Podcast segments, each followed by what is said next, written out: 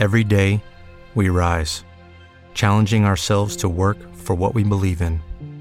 At U.S. Border Patrol, protecting our borders is more than a job, it's a calling. Agents answer the call, working together to keep our country and communities safe. If you're ready for a new mission, join U.S. Border Patrol and go beyond. Learn more at cbp.gov/careers.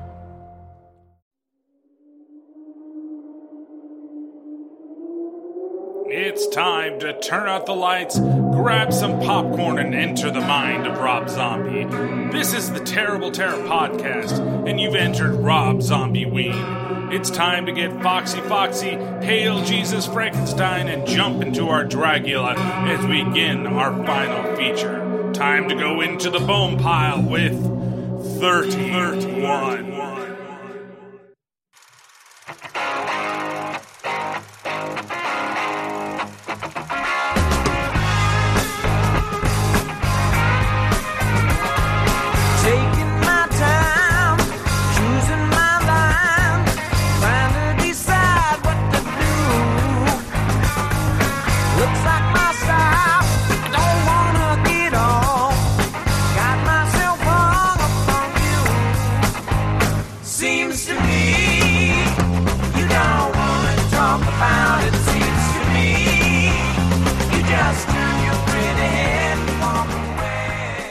Why, hello, everybody, and welcome to another episode of the Terrible Terror Podcast.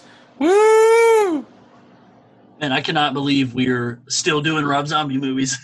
Can you believe that this is the last of the Rob Zombie movies? it's bittersweet. It really Oh. is. That's So- just till I can convince you to do the other ones. Uh, at some other point. Well, I think that you're going to be uh, happy because, yes, we are recording this earlier, but there is one that's going to be included within the 31 and 31 that I'm doing. So I'll let I you guess at. Yeah. which. Oh, I bet you know which one it is. And, well, I mean, since I know your theme, it makes sense. so hopefully people at this point they're not totally sick of me doing all this crap and hopefully at this point that when this is released at that point i'm not sick of doing uh, all this stuff that i've been doing as uh, when would what is this supposed to be the fourth week of uh, fourth october week of October, yeah. yeah well we're we're in the past not so much in the past actually it's october when we're recording it so we're good You know, and it's crazy too because a lot of people always give me a hard time. Like, you put so much on yourself, but what you do in October surpasses anything I've ever done. Like, you usually do at least what ever since the beginning of Terrible Terror. Every October, you've just consistently put out extra episodes, right? Like, usually four every month for October. But then you started doing YouTube reviews and 31 and 31. And it's just like, ah, do you just Yeah, take a month off of your day job to devote it to the podcast? No, I, I do a lot of stuff uh, late at night and uh, early in the morning, and uh, I, I try to do as much as I can on the weekends. To be honest with you, because that's where you know the the bread and butter. I, I have the time to do like watching the movies, and with that the thirty one thirty one stuff, man, that that shit is. Uh, nuts because a a lot of people I know that do it, they pick movies that they've seen before, you know, and they they talk about it. I'm not saying everybody does it, but there are some people that do it, uh, and or they just put out, oh, this is the movie, you know, this is what I'm talking about for today. Uh, I really try to go above and beyond and do the little mini reviews, and you know, I could just say, oh yeah, I do this, but I watch the movies. Uh, like last night, I, I watched 31, so I can get ready for this podcast and see if I remember half the shit that's in it. Um, and two, uh, I watched one of the movies for the 31 31, like right after it. So I had like four hours of movies that I went through to get that stuff done. So that way, that uh, on the next day when I release it, I have that ready to go since I knew we were recording tonight. So planning ahead somewhat. And that's dude, that's really impressive too, because at least I don't know. I'm sure some listeners out there are nodding their head with me. When I watch a movie, I can't watch another movie because it will immediately like delude what I just watched. Like if I need to review a movie or take heavy notes on something and I start watching something else, now I'm thinking about the other movie I just watched. Thinking about the other movie, about the other movie, about the other movie. Yeah, the 31 other movies, right? Uh, Speaking of 31, that's a good segue. Uh, here we are. We are at one of, I would say, uh, it's hard. Maybe it's hard. Maybe I wouldn't say it, uh, but I'm probably going to say it somewhat. This could be one of Rob Zombie's two most dis- divisive movies because people either love this movie or they hate this movie. And there's another movie where people either love this movie or hate this hate that movie. Um, but I always see this movie getting more of the hate than the other movie. Like the other movie seems like it's forgotten by a lot of people, but this movie, when you speak of it, somebody's gonna say, "Oh man, I totally love this movie," or "Oh man, that movie's complete trash."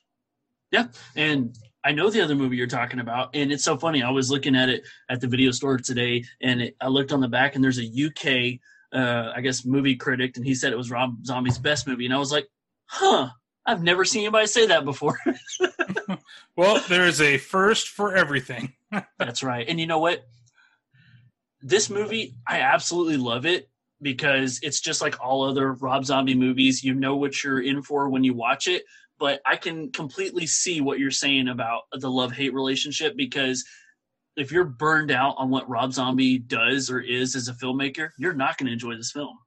And honestly, part of me, us going into this, I was like, "Ugh, I'm going to be burned out by watching you know all three Firefly movies and how much we've talked about those movies and everything we did." And I'm like, uh, "Now I got to sit through 31. It, what's going to happen at the end of everything? Like, am I still going to feel like I did the first time I saw it, or is it going to be something completely different because maybe I feel burned out by copious amounts of dialogue and the cuts and and some of the things that you know Rob Zombie does, um, because you know I do things and and in this we have done things differently than people have done when they've looked at these movies. You know, Right. there's a lot of stuff that went into making each of these episodes um, that when you go through just one person's, I probably be the same going through like John Carpenter stuff. After a while, I, I'll be like, you know what? I don't want to see another fucking Carpenter movie for a good, you know, two years. I'm done. You know, but we'll see what happens, I guess. Yeah, I guess. We'll see. So, what was your first experience with 31? All right. So I remember a couple of years before it came out, the teaser poster. I remember all the hype that I was causing. I was so excited for this movie, man. I was I was just like, yes, another Rob Zombie horror movie. And, and the synopsis was out there, you know, uh, you know, clowns, goons, murder world. People have to survive a game. I'm like, this sounds amazing. Get some damn monster and go fuck shit up. Oh yeah. you make me sound like a wrestler, man. Come on. Only Tyler Mane is a wrestler. But Soon we're gonna see you sit, sitting up in the rafters like Sting with your baseball bat, getting ready to, to bounce on anybody. Talking shit about Rob Zombie, are you? I mean, that's true life right there. But no, seriously, Brian, like this movie was something that we all heard about and, and we saw the poster and then nothing. It was Yeah. like almost two years of nothing. And then it came out with an extremely limited release. And none and this is I understand your pain on this one, because we talked about this for your three from hell experience. No theater around me was playing it. So I was in the company of I invited a buddy over and we rented it the day it came on video demand for like ten dollar rental or whatever. And um, so I remember late at night just watching it, and it's exactly what I had hoped for. Yeah, it's actually funny. I didn't realize that the film was actually crowdfunded twice at fanbacked.com. Uh, that's just coming off the top of my head, by the way. I'm not like looking it up or anything like that. But it, I think it's pretty crazy. It only had a budget of 1.5 million dollars. Yeah. It was. This is probably his smallest budget. Would you say? Yeah, it has to be because, and, and that's what all the people he has involved with it. You know what I mean? You think it would cost a lot more just to have the people involved that he does, but I know for sure all of the, you know, like House of a Thousand, Devil's Rejects. I mean, they, the because House did so good, the budget for Devils went up and everything. But and and I know Lords of Salem, name drop. That one had a big budget, and I think that movie alone, even though I love it, a lot of people don't. I think it was the reason why some of his other movies haven't had a wide theatrical release.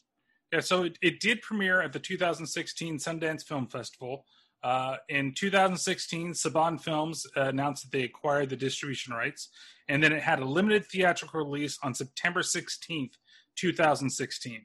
Uh, on the September 1st, Fathom Events actually did host a special premiere uh, and included the world premiere of the Gore Whore music video. Vincent Price. Let me tell you something, man. Um, I'm so irritated by one thing, and we're going to get into it on this, but it has to do with that Sundance Festival. Do you know the version that you and I have watched is not the version that played at the festival? Yes, because the version that we watched is not the NC 17 version, which was the original version. I want that version. There's so Oh, yeah. many scenes in here that you can tell were scaled down for the purpose of avoiding the unrated or whatnot. And then I remember Rob was saying that we would get the unrated on the DVD, and we definitely did not. And now every time I watch this, I just think of what was. Yeah, it, it's there's definitely something like missing, and you can feel it in a couple of different scenes that you just want. Like I, I feel I don't know what that NC-17 runtime was, but it probably added a little bit extra to the length of this film, uh, especially the way that the pacing is in this movie, and we'll definitely get into that and and my own issues with the way that they do certain things and how they do certain characters uh, in the film. So, if you're ready to go, why don't we uh, get introduced to the film and uh, get ready to go? yeah, my monster's almost empty. Might as well. All right. So, before Dave goes off without his monster, we'll try to keep this. Okay, I'm gonna say this again at the beginning of every fucking one of these ones that we've done. Wait, wait. What if we Oh. don't say it? maybe if we don't say it yeah maybe that's and that'll keep us within the runtime that we want to do for this so mark it stamp it right here hopefully we'll get out of this uh, alive. So i like the way this movie starts. And this movie starts completely in black and white. And we see a figure kind of walking towards us. And that happens to be richard brake. Okay i'm gonna say it fucking right this time. If you listen to the last episode i'm gonna say it right as much as i can. Uh, but he's walking towards the camera, and again, it's all in black and white. Now, this is one of the ones where I don't know if this is a a choice or is this part of the rated R. Like this is how we get rated R. I want to keep the scene in there, and maybe it's just a little bit too bloody. And this is one of those scenes where, even though it's not super bloody, it's like, hey, there's still if we make it black and white, can we get it through? This is like the the Tarantino Kill Bill moment. Yeah, dude. Um, I think I had read they originally filmed this in color, and so I think the switch to black and white was to dumb it down at least a little bit. Well, the only thing that you don't have to dumb down in this scene is Robert Breaks, uh, Richard Breaks. See, I did it, did it right, fucking there. Oh God! Well, Richard Brake's performance as Doomhead. They call me Doomhead. Now, I don't call myself Doomhead, mind you, but they do. Who's they? Well, some mysterious folks that pay me a whole lot of scratch to do what I do. And what I do, unfortunately for you, I do real well. Now, let's get one thing between us straight. I ain't no fucking clown. Now, Mr. P.T. Barnum may claim clowns are the pegs on which this circus is hung. But I ain't no fucking clown.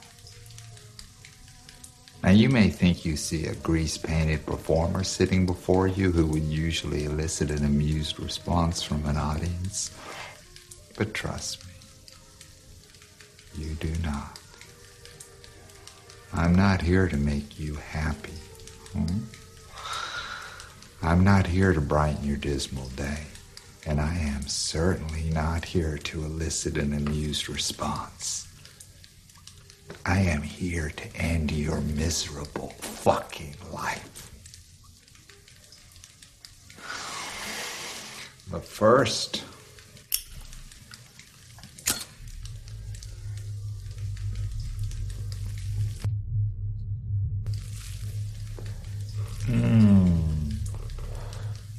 First, I'm going to bless you with a story.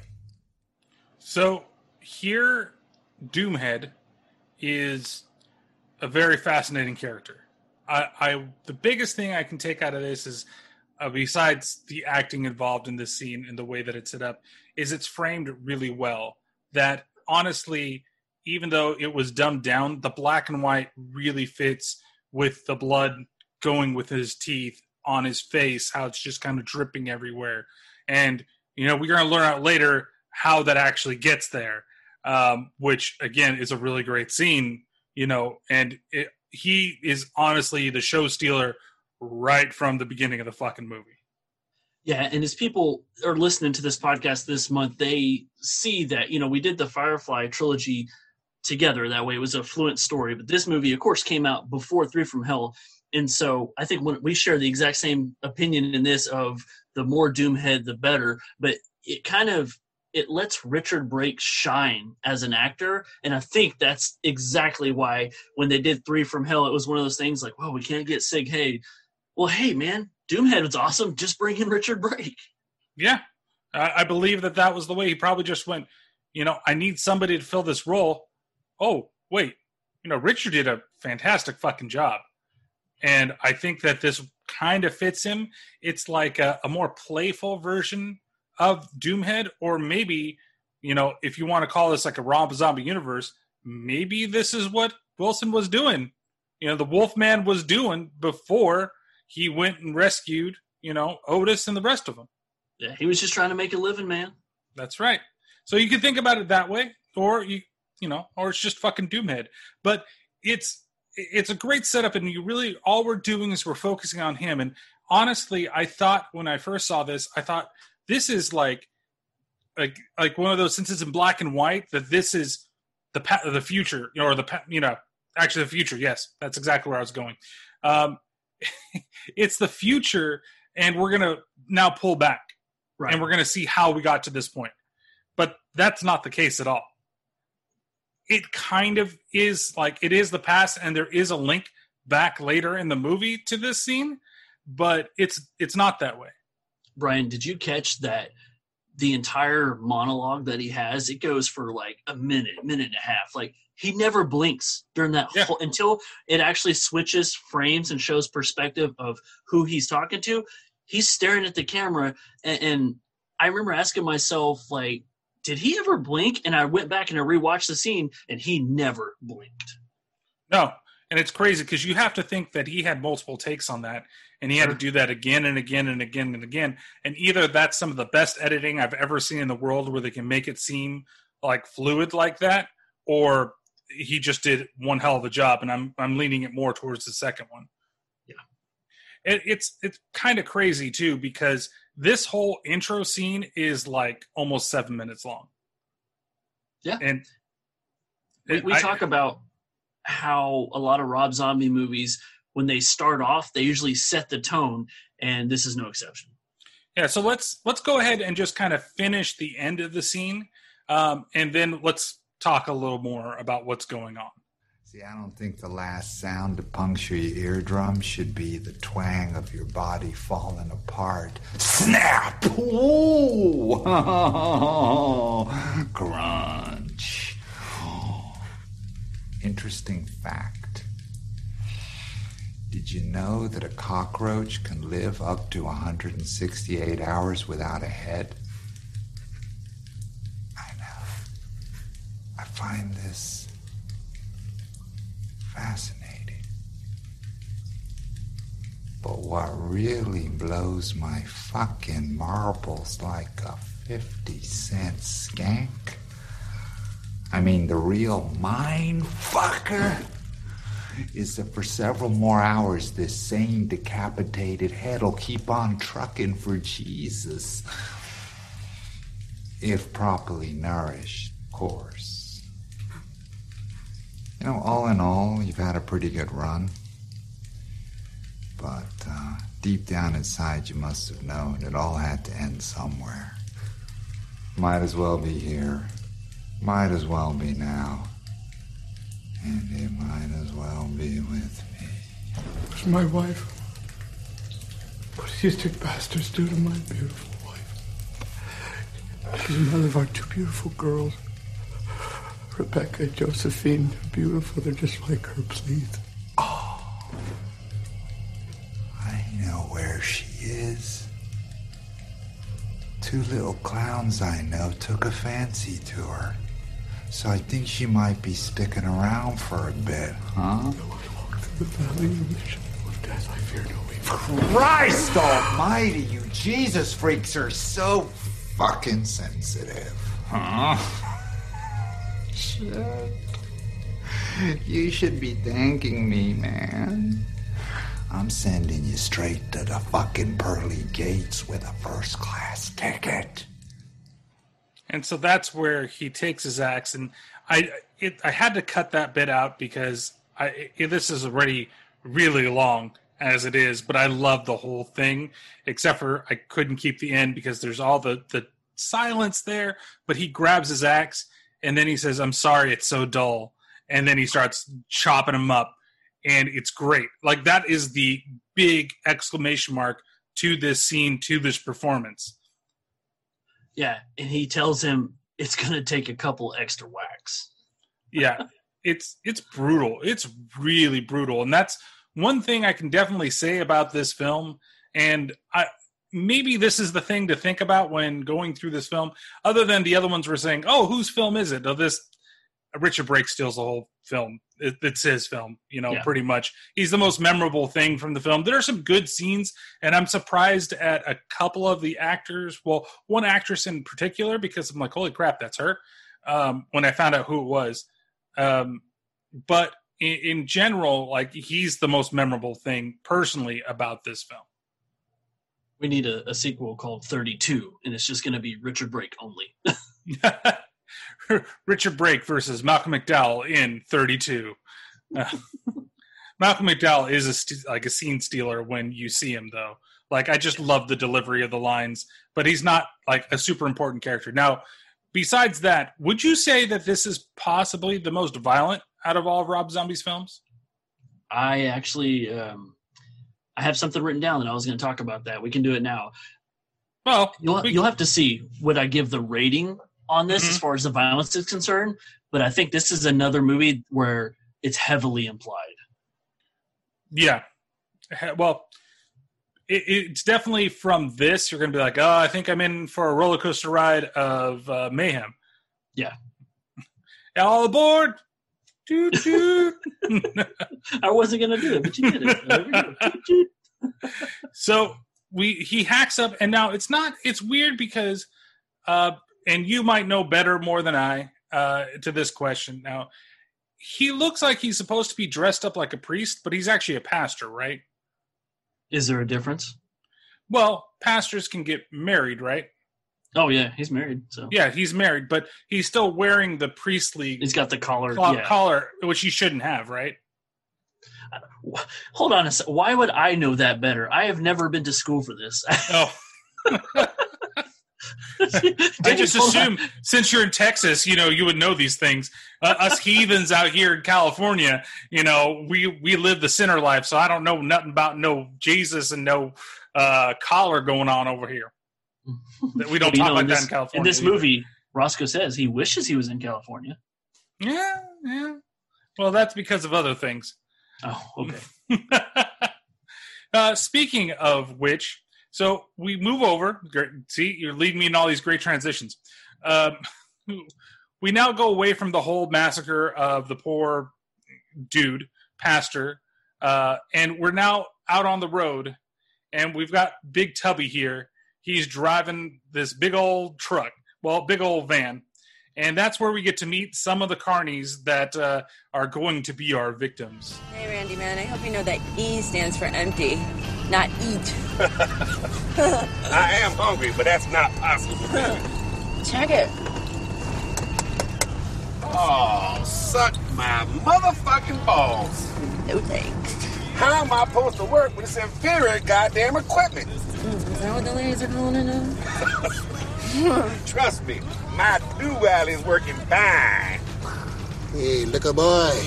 If this monster break out here in the ass end of nowhere, you're gonna get your loud ass out there and you're gonna push with the bumper up your ass. Venus, I think it might be time to bring back the girl into a gorilla illusion. Ooh, you all got a gorilla? Yeah, I got a fucking gorilla. He's in my pants. They call him King Dong. Whoa, hey, whoa, Philly. I assume you're joking. I am not. But haven't we got enough to worry about without you framing up a new show? I mean, besides, who's gonna hustle the solution? Do you think I want to be a fucking mechanic? Fixing these death traps the rest of my life? I mean, I got dreams. And they do not include yanking some kid's chewed up arm out of the gears of the tilt-a-whirl. Baby, I got dreams too. You go for it. Get the fuck off me! Hey, baby girl. Hey, what do you think about that talent back there? I mean, the one with the lopsided high beams. I mean, I don't know if she's drunk or retarded. Seriously? She's gonna twitch and itch her ass all around the midway. Uh huh. Just like all the new babies do. But that's why I'm afraid. All right, so here we've got our first set of people that we're meeting. We're meeting, uh, you know, our, our bus driver. That's not really going to matter whatsoever. But our big players here are Charly, played by Sheri Moon Zombie. Then you got Roscoe, which is Jeff Daniel Phillips, who was the warden in, you know, the, uh, the Three from Hell. And then you got uh, Panda, who is Lawrence Hilton Jacobs. Now, the name is familiar. I just cannot put him in something unless you can, Dave. So the thing about Lawrence is he's not a, a frequent actor in Rob Zombie movies, but he has an insane like he's been acting since like seven, 60s, 70s, dare I say, tons of TV work, tons of movies. Like the guy's just kind of been in like a, so many like TV movies and everything, and he's still acting today. So you've probably seen something. Uh, I don't know if you've reviewed something that he's in it, but you've probably definitely seen something. I figured as much. This is why I keep you around, Dave, because you have this impeccable knowledge for actors and their long acting careers. I like movies. You do. And then you've got uh, Venus, played by Meg Foster. Now, Meg Foster is the one that truly like surprised me because I'm like, okay, she looks really familiar. So I looked her up, and now I want you to guess what is the one movie that I remember her from and that I was surprised about. Ooh, okay. So I know what movie I love her from. I also know what movie I hate that she's in. So I don't think we're gonna have the same. Well, what what would you think is your guess? not saying I love her in, okay? Just That saying just- I I like. Oh yeah, that's where I remember you from. All right, I'm gonna I'm gonna go with Jeepers Creepers three No, no, because I hated that movie and she was I- in it. I thought I, I was gonna like it because she was in it. oh, that's a terrible. I didn't movie. save it. Okay, what do you know her from? He Man and the Masters of the Universe. She plays Evil Lyn. Boom. Never seen it. Oh man, that is the perfect. this is why you movie. keep me around. so that I can torture you. I mean, make you. I mean, uh, have you review movies with me That that, is- you've never seen. Uh, That's not a Christmas movie, but hey, man. So Meg Foster isn't. with me, it's um the Stepfather Part Two. Oh, there you go. There's also She's something else that she was uh, a part of that I was like, I was very, very surprised to see that she was in. And she was in They Live. That's the other one. Oh yeah, oh yeah, it's eighties. Yeah. Stuff. So you know, it's uh, and in They Live, she was Holly Thompson, if in case people wanted to know. Uh, but I was very surprised. I'm like, oh yeah, most recognizable person. Well, besides of course Sheri Moon Zombie uh, and our good friend uh, playing Roscoe. You know, because you can't. I mean, those teeth. he does got some teeth. He's got them pork chop sideburns. He always has those. Yeah. Like it doesn't seem like they go away. Now let me ask you something. I know you said he didn't matter, but did you recognize the bus driver? Now, is he the liquor guy from uh, House of Thousand Corpses? No, but you're on the right path. He's in Devil's Rejects. Ah, And he just wants to ask you one question. oh man. Y'all ain't gonna fuck them chickens, are you? Oh, that's who it is. he put on a lot of weight in between these movies. The E stands for eat. What are you gonna do? I guess so. And it's funny because he does call him Liquor Boy. That's where I thought I put the two together. Like, Oh, okay. but that can't be him. Like that would have been a, like a great callback to be like, oh yeah, you know, Pussy Liquor, Liquor Boy. We're all Yeah. good and all friends. It's not G Ober. And it's not Goober either. Fucking asshole. I feel like we do this joke all the time. We've done this joke, I think, in all three episodes. it lives on. Uh, at least I know that it's in Three from Hell I'm not sure if it's in Devil's Rejects, but you know, people can go back and be like, "Yep, you guys did it three fucking times, you assholes." Um, so, and this is the reason why we never finish on time because we keep going.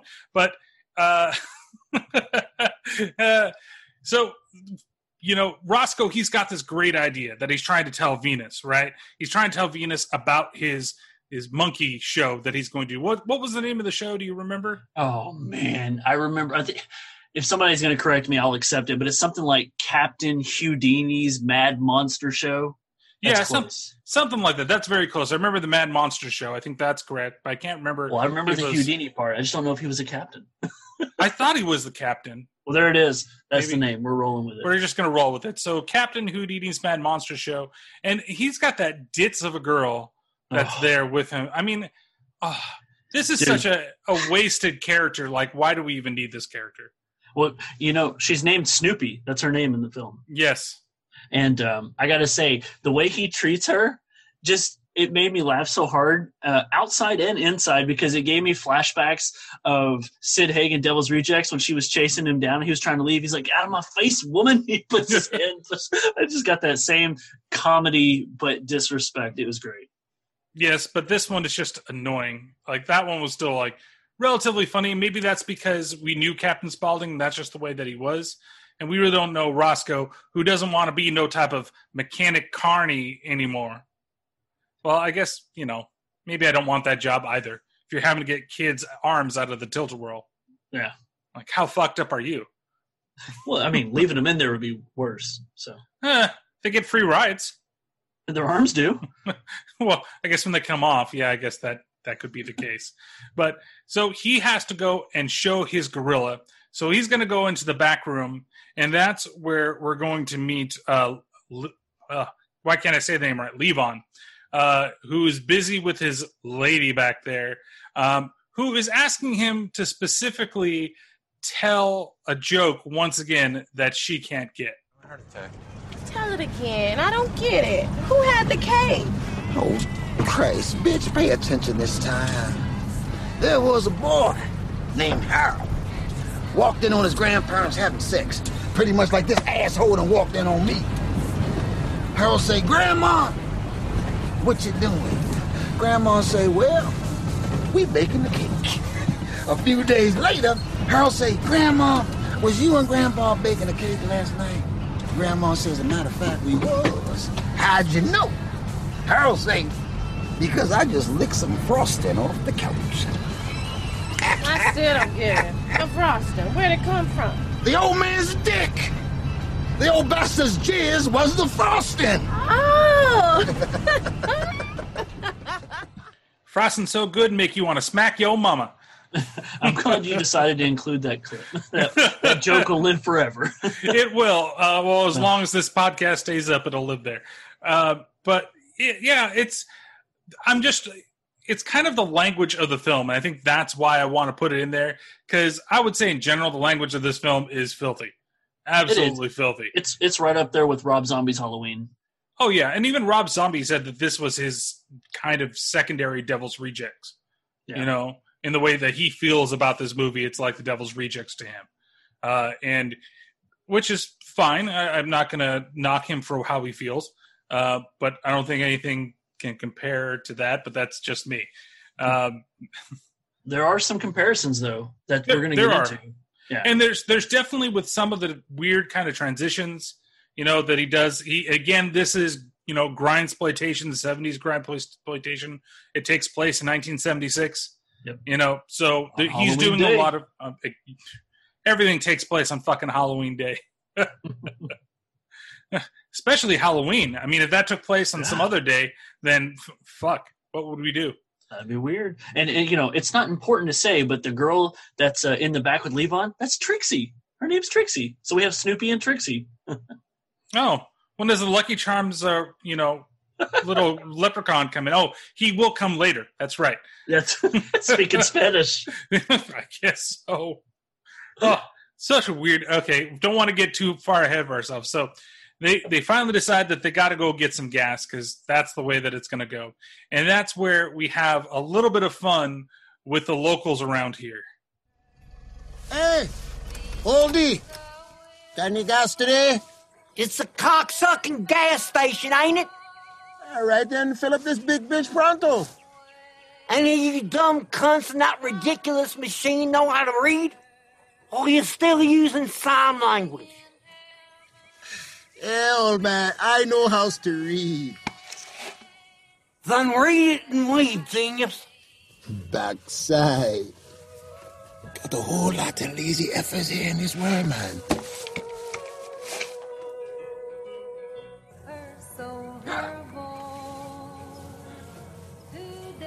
Ah. You digging what you see, Pops? I reckon I do. You can call me Leo. Lucky Leo, if you know what I mean. Oh, really? Do you feel lucky? I got a mattress out back and a couple of jugs of gut burner. Trust me, Leo. Your prehistoric ticker couldn't survive the ride. Charly, stop fucking with the locals. Give me a break. I'm just making friends. You want to be my friend, don't you, Leo? You know I do. See? Just making friends.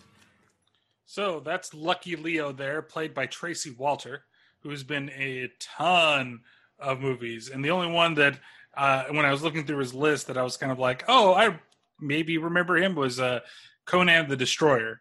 He, he played a role in that. And then he was also, and I saw something too, he was in uh, 1989's Batman as Bob the Goon. That's the one I remember him from. That's where I should remember him from. Bob, you know, you're my number one guy. and then he gets fucked. Yeah. but he's he was also in City Slickers as Cookie. So I don't know if you've ever seen Slitty. I've Slickers seen before. City Slickers one and two, but oh, it's been such a long time. I'll rewatch them whenever the Back in Time podcast does them. Yeah, well, they should probably do them relatively soon. You know, they got to get into like a Western phase for a while, or Western comedy phase for a while. Yeah, they really haven't done anything like that. No, no, they got a couple of them out there. They almost they almost did Wild Wild West once. Oh God, nobody should do that movie. Mm, JD likes that movie though. Oh, how? Oh, Well, and you know, you know, talking about Tracy Walter, Lucky Leo, the dude's in his seventies now. Um, it looks like he hasn't done a movie since 2016. So hopefully, we'll still get some more out of him. But man, he's like you said, he's got a laundry list of things. oh yeah. He's over. I think they said over hundred different movies Uh, because he's just a character actor. He just kind of does what needs to be done. Oh, you need this guy to fill this role? Okay, I'll do it. And I actually kind of like him here. He's only on screen for this little bit. That's why I wanted to include it.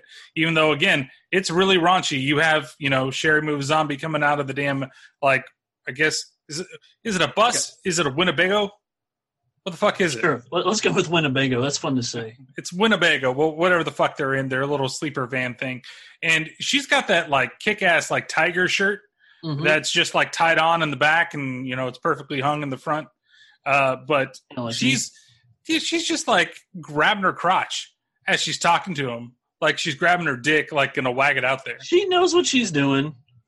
Are you sure? Because she sure knows what she's doing. She grabs his dick and starts whacking them off. Well, you know, we, in the movie at this point, we've already learned. Okay, we have a mechanic. We have these guys who are carny operators, and she's the peep show girl. That's what she does, Yeah. man. Yeah, well, she, you know, she's got her girls back there, I guess, that are also her other peep show girls, or the the horrors of the the carny circuit. We got one of the two. I don't know which. Well, she definitely says that the girl that's Snoopy, that's going after Roscoe on the thing, that she's had a tilt a whirl with everybody in the Yeah. damn carnival, if you know what I mean. She's gonna be itching too. I also like the fact that that Lucky Leo over here is bold enough to be like, I got a mattress in the back. Yeah, and I just what is gut burner? This is not familiar with me. Gut burner? I don't know. He says he's got a couple jugs of gut burner. Well, it must be some type of like uh, moonshine or something like that. That's the only thing I can say. Hey, I got a, you know, I got a bunch of, uh, you know, what a b- booze, uh, a pocket full of rubbers, and my homeboys do too. So let's go on the mattress and get on the flow. Oh gosh, that's why they call him Lucky Leo. That's right. He managed to get somehow lucky. I mean, he at least got a hand job from her, so I guess he's pretty lucky. Oh, you know, it didn't take much. He was already done at this point. Oh yeah, well, and he was bending over. He was falling asleep. I could see him over there. I'm spent. so they go ahead and gas up, and as they're gassing up, this is where we meet uh, another little lady that uh, may or may not become important to the movie as it moves along. Hey, sailor. How many seamen you got in that tin can? Too many. Why need a lift? Maybe. I could fit in very tight spaces. I bet you can. So can I. Y'all headed up Jackson Way, go hunting? No, we're just plowing straight on through the Harleyville.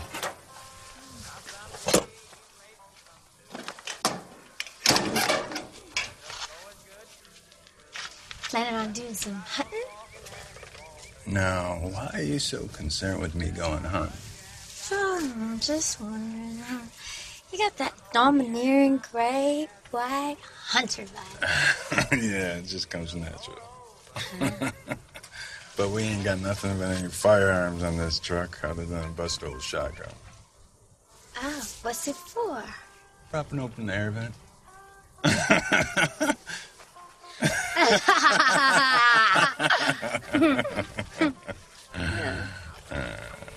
what if you get a damn? Well, then I guess I uh, bust out my old trusty crowbar and back it up with one of these guns. Oh. Pop! See you later, Popeye. Hmm. I'm gonna go get me some spinach. oh, yeah, you will. So that is E.G. Daily, and uh, she has she's not so much an action; she's more of a singer, I guess you could say. Uh, but she's done voice acting as well as acting. Now, her big acting role for me is Pee Wee's Big Adventure. She uh, she's in there. Yeah, it's just the way she plays Lauren in that. Uh, I can remember from there. But actually, the biggest one that I didn't know, and it's just by the voice, she's Tommy Pickles on the Rugrats. Yeah, she is. That's where I know her from heavily. She also did a couple things. She was uh, in uh, Babe Pig in the City, uh, as well as uh, Roughnecks Starship Trooper Chronicles. Is that an asylum or trauma or no, no, no, no. That's uh, one of those continuation. I think it's the animated Starship Troopers movie, which again I think I owe JD doing Starship Troopers one of these days. Yeah, which will be Well, um, interesting. You know, E.G. Daily. I also remember her from a movie called Dutch. Did you ever see Dutch? Yes, the one with Ed O'Neill. Yes, the of the Thanksgiving movie. Yes, that's, that's right. It's one of the few like actual Thanksgiving movies. Like Planes, Trains, and Automobiles and Dutch are like the two that I can always remember. and yet nobody's covered Dutch yet. Well, the young Yeah, I Ethan don't- Embry. I I don't get it. Somebody needs to cover Dutch. I've been asking. A bunch of people to cover Dutch. Somebody out there cover Dutch. Anyone? It's you literally have one month to prep for it. Yeah, and it's got fucking Ed O'Neill in it. Ed O'Neill's great in that movie. Oh, still holds up. It does. And But- uh, Shooter McGavin. Oh yeah, that's right. So we have this kind of weird confrontation here. Like she comes out of the middle of nowhere. She's wearing a American bikini. Like here's American flag bikini, not not an American. You know, it probably wasn't made in America, so it's not American bikini, but it's got the American flag on it. And she's really crushing hard here on poor old Roscoe.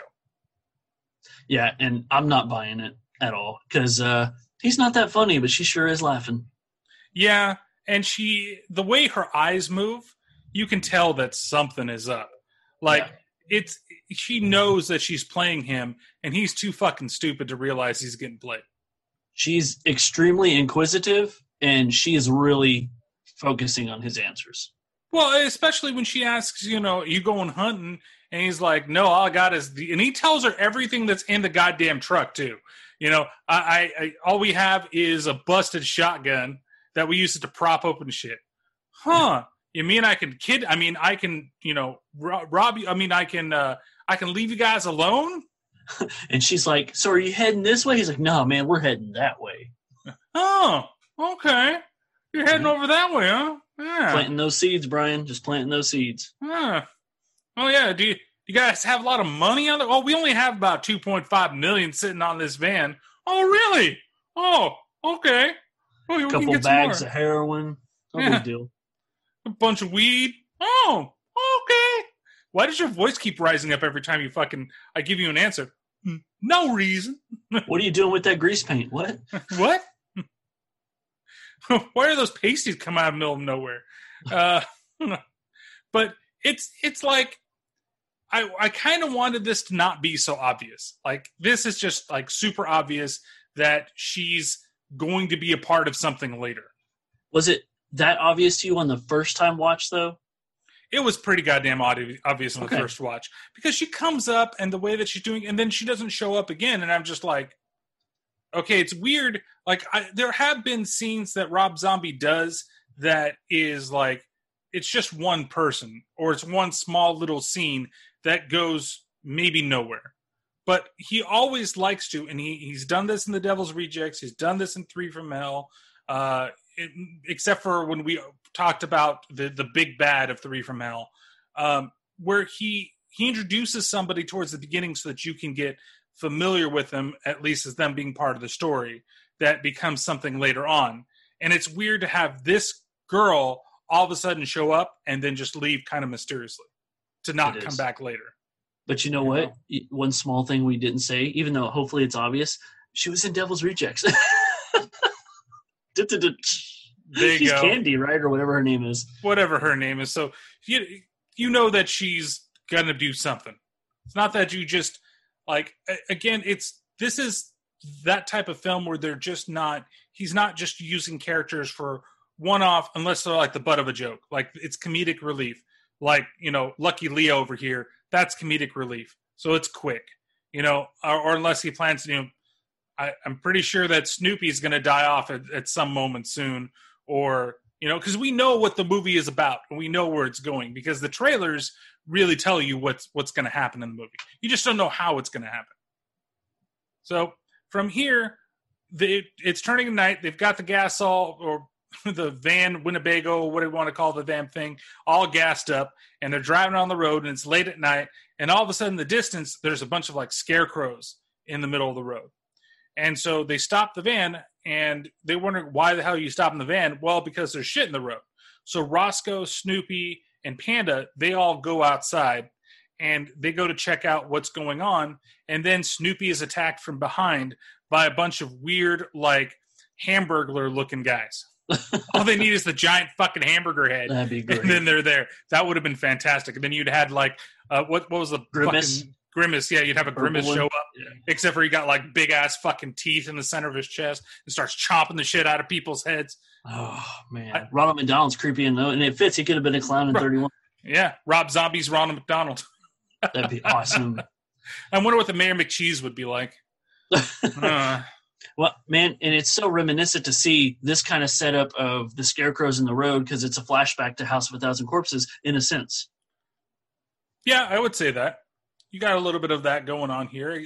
He's using definitely themes from all the movies, except for, of course, Three from Hell, because this wasn't made yet. This is 2016.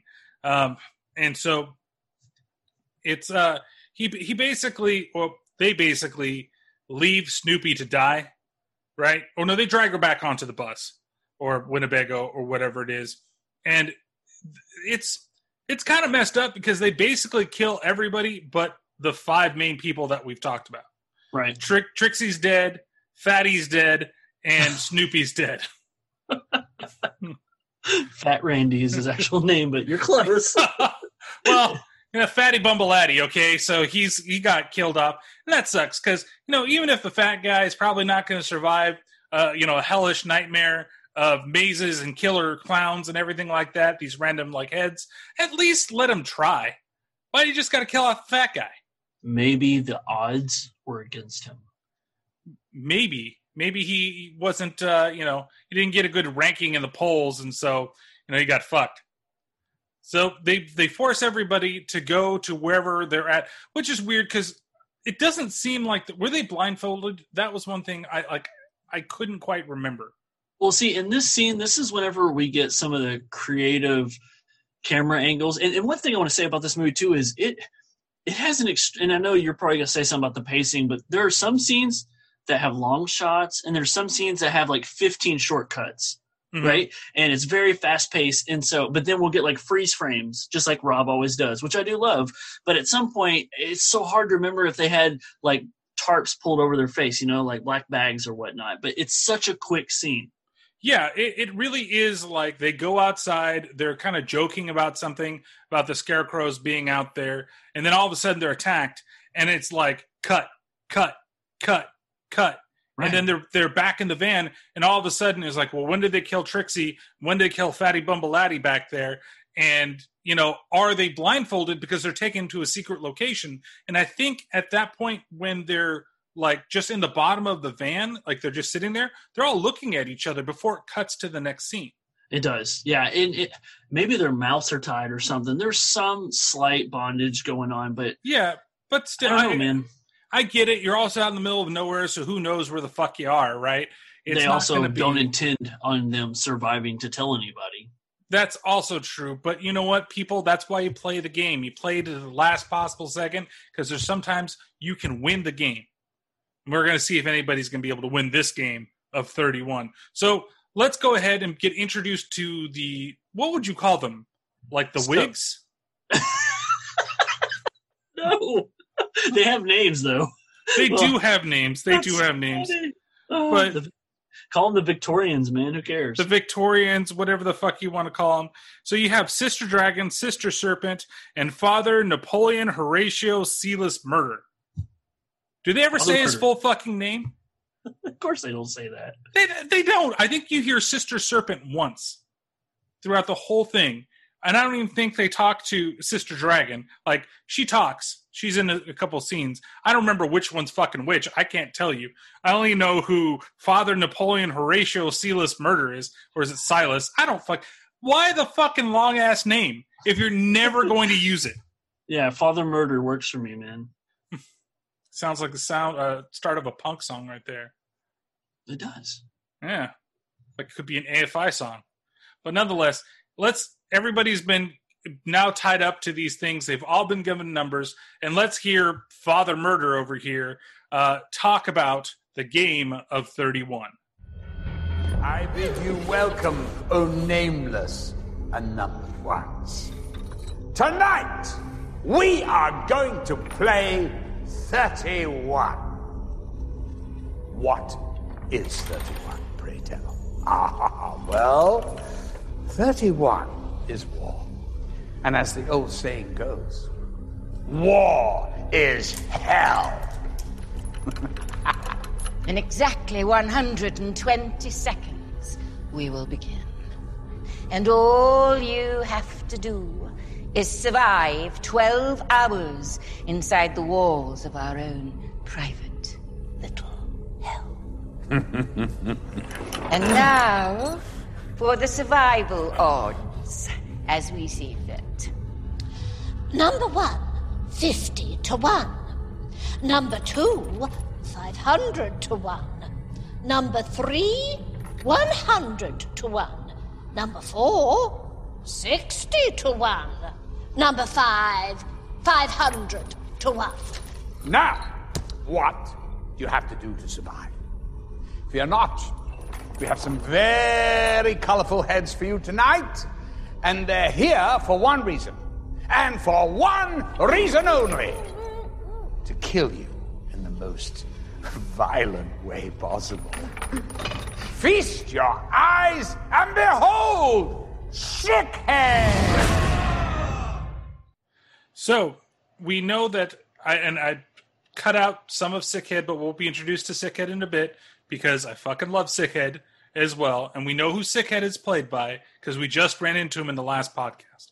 We did. So, thirty-one. Is, uh, is that a good explanation for what they're going to be going through?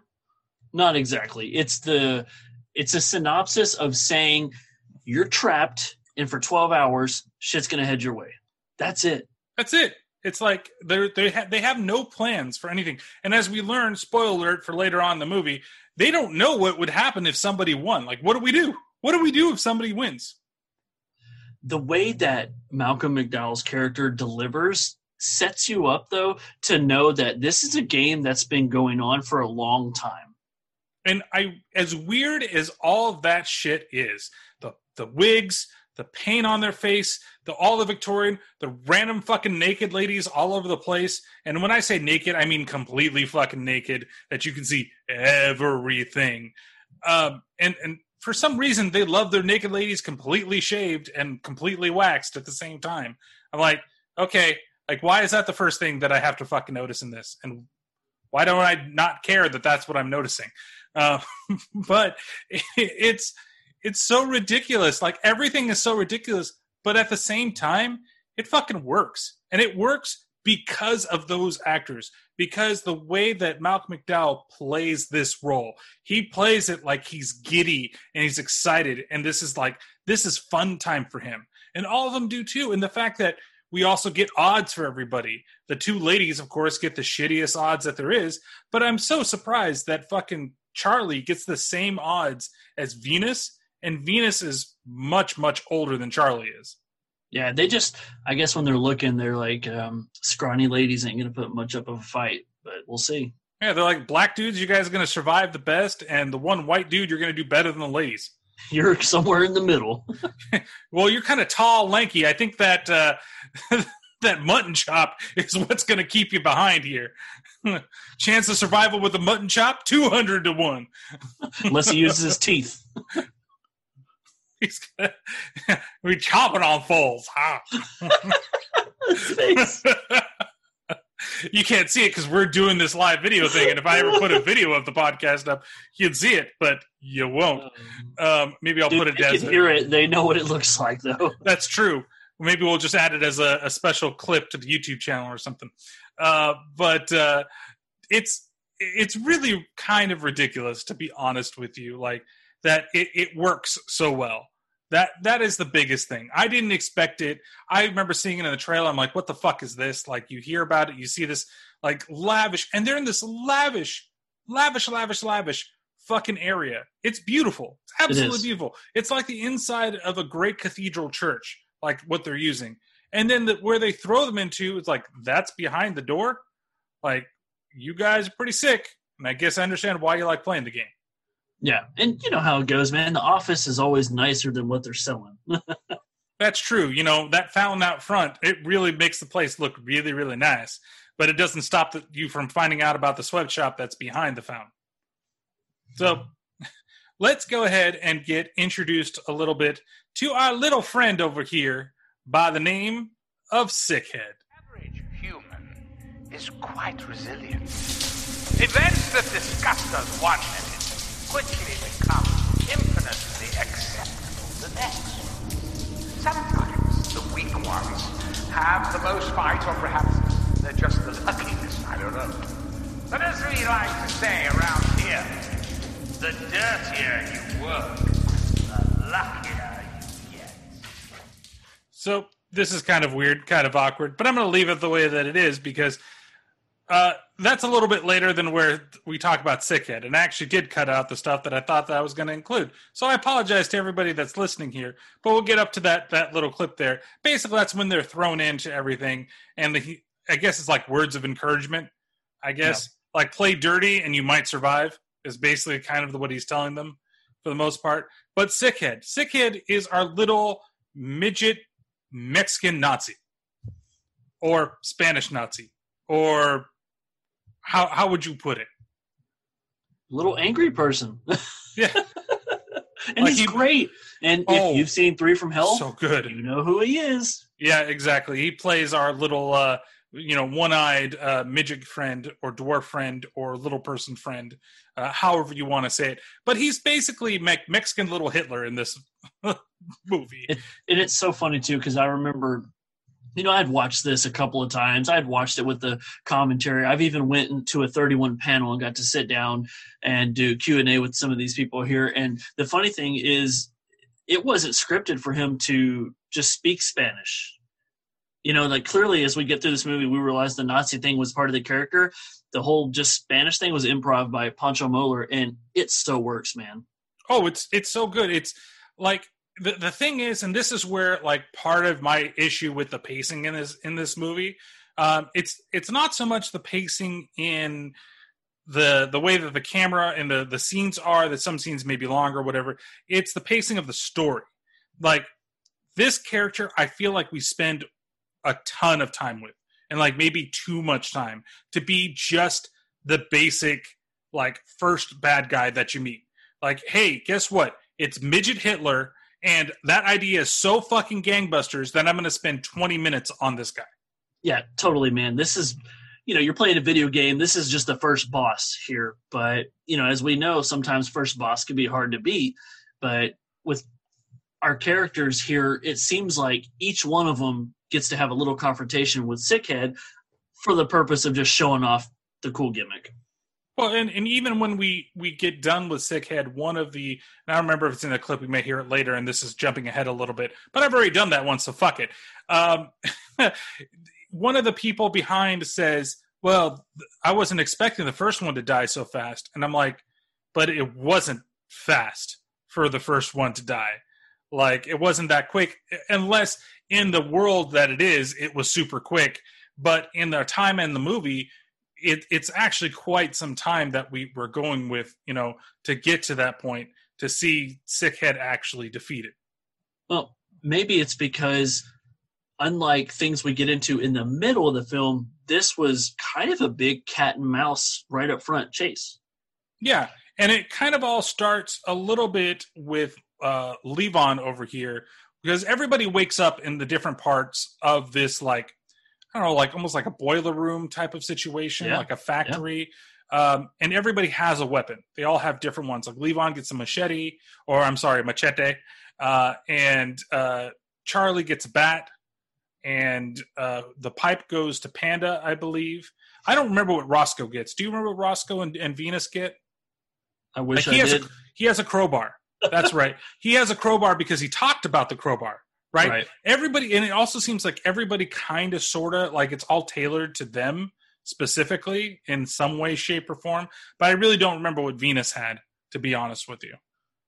But she got something, and so we see, you know, our big introduction past the beginning because the, the first, you know, he comes out, uh, our little, you know, sick head comes out and he starts just like yelling at all of them in Spanish as he goes through and berating everybody. And when the game starts, the next time that we actually see Sickhead is where he's wearing a, bun- a bunny suit, walking down the hall, searching for people, and we have this confrontation with Levon. What are you doing? Open the fucking gate! I'm gonna put this fucking knife so far up your fucking ass! Ooh, eso me gusta. I might like that. Fucking chihuahua! You think it's funny? Ah, bien chistoso eres tú.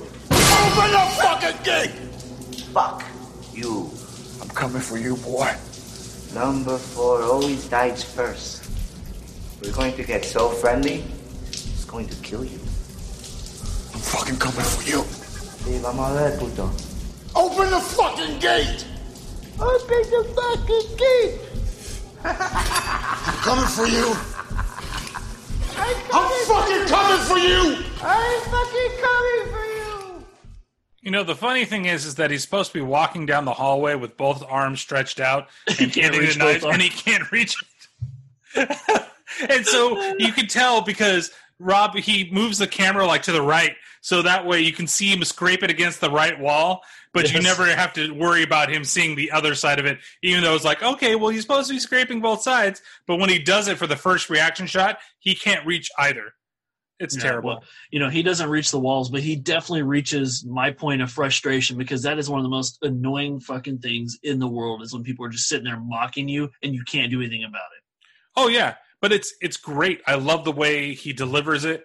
It's it's like like I thought he was good in Three from Hell, but I feel like he's much much better in this. Even though he's not, I guess he has about as much screen time in this as he has over there. Maybe he has a little less in Three from Hell, but you feel for that character over there. Over here, like I just enjoy watching him be this. Like I can't believe that I'm liking the Nazi midget over here. Who wouldn't? It, it's just the way that he reacts to him too, and calls him a chihuahua. He just like the guy. He's having a great time doing this role. Oh, And yeah. as we know, this came before Three from Hell, so this is like his big break as an actor. Oh yeah, and it's kind of a weird role to be your big break. Nobody forgets it. So the other thing that we see is that Roscoe and Panda, they're kind of like they met up with each other. They almost attack each other at one point too. Like they turn the corner and they're like, "Why didn't you tell me it was you?" Well, why would I say that it's me if I expect you to be somebody else? Like Right. that's a smart point. why would you announce yourself? Hey, it's Roscoe. and then here comes little little Nazi guy over here. You know. No, he'd be like, "Hey, it's Roscoe." hey, bitch, it's Roscoe. Or it wouldn't be. Hey, puta, it's Roscoe. That's right.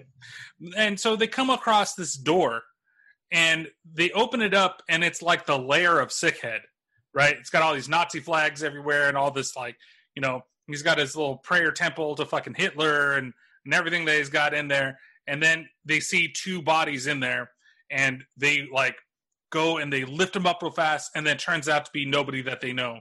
And they're like, I'm Roscoe. I love his lines. I'm so glad for me to be completely fucking wrong. Yeah, and he's he's selling that laugh, man. He is throwing. He is beyond himself that uh, because he thought it was Charly. Yeah. He thought it might be Charly and Venus. You know, when they go in there and they see there's because there's two ladies that are in there. But now is this anybody that we recognize? For a second there, I thought one of them was Snoopy, but I guess neither of them are like they're just somebody from another time. Yeah, I I did the same thing. I was kind of hoping it was. I thought that would add more to the story if Mm-hmm. you know, like emotionally, they would kind of be like, "We're screwed" when they see that. But I, it looked like two blondes, and I didn't recognize either one of them. So Yeah. You know, you can only recognize somebody by their, their tits for so long. But another thing with this camera work. yes, that's right. Well, that's a, a kind of a thing with the Zombie. He's very obsessed uh, with breasts.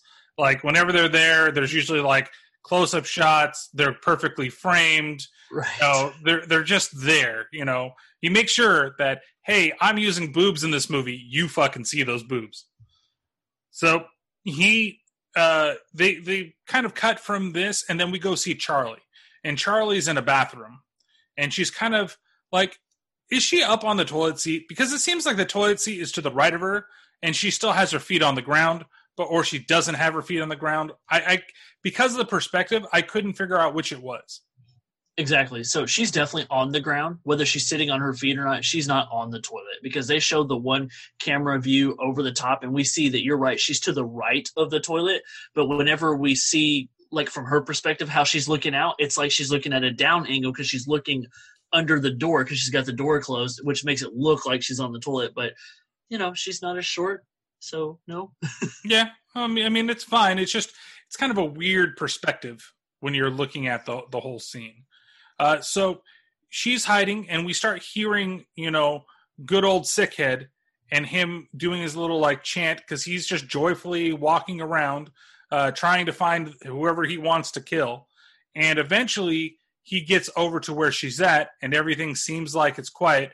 And we get one of those kind of stereotypical scares but honestly it's relatively effective because it got me again this time you know little our little sick head just pokes his head from underneath the door and it's almost like he's he he's almost pulling like a chucky at the same time you know Yeah. it's it's it's our little uh mexican hitler midget chucky that we've got going on here man he's just going to keep adding to himself eventually he's going to be something else That's because in any other sequence, like this scene is done in so many horror movies, and you know what it is. You're looking under the door and you're watching somebody walk across. But in his case, he's able to not just show his feet, he just takes a dive under the door. Yeah. And it's that, you know, here's Johnny kind of thing. And uh, with the music that's leading up, you expect it, but it still gets you. Oh and you know who's doing some of the music in this Is it Wayne Toth, the same guy that's been doing the music? ah you got john five is doing some of the music in this movie That's right. Mr. Is- Uh, Rob Zombie and Marilyn Manson and all the other cool fucking bands he gets to play with. Yeah, and, and basically Rob did a lot of the music for it too. He has a couple of his own things that are in here. um, and it's it's really fantastic. I think that it accentuates the the right parts of the music, the movie, and when it's used in other scenes, it's not overwhelming like some other scores can be. You know, I said Wayne Toth. He might be the special effects guy. I just know Poss- his name's been attached to like so many of these projects, and I was always happy to see his name pop up. It's just like, what did he do? So we we see her get scared by you know good old sickhead, and she manages to well he kind of like leaves her alone, right? And then she runs into Levon, and when she runs into Levon, they're they're talking, but then good old sickhead comes out and attacks poor Levon and stabs him right in the shoulder. You know, and then here comes and, and I I put this in here. There's not a whole lot of dialogue, but I just kind of want to give you a sense of what's going on and kind of the tension that is brought to this scene. Where honestly, Sickhead is really honestly not giving two shits about Charly, but how it kind of the tension both scares her and scares the audience. Damn, bitch. You something with that slugger. Is he dead? I don't know. Son of a bitch, I think I broke his neck. What did you give me? Uh, I can't tell. I think in the shoulder blade. I gotta stop the bleeding. Here, put some pressure here. Ah, God! Fuck that hurt! Hola, puta! Hola, perrita. Hola. ¡Qué mierda! Ven, ven, ven. Get away from me! Get away, Finn! Come on! Come on! Get Te lo voy a meter por el culo, mierda. ¿Ah? Come on! ¿Quieres jugar conmigo, puta? Come on! Venga! Venga! Sí, voy a venir, sí. Estás bien loca tú. ¿Quieres? Ah, sí me gusta. ¡Ah! ¡Ah! ¿Quién la puta ahora? ah? ¡Ah! ¿Quieres? ¿Tú quieres? ¿Quieres jugar conmigo? Sí. Estás loca, estás loca, puta. ¡Estoy loco en la cabeza! ¡Corre, mierda! ¡Ah! ¡Corre! ¡Corre! ¡Corre! ¡Corre!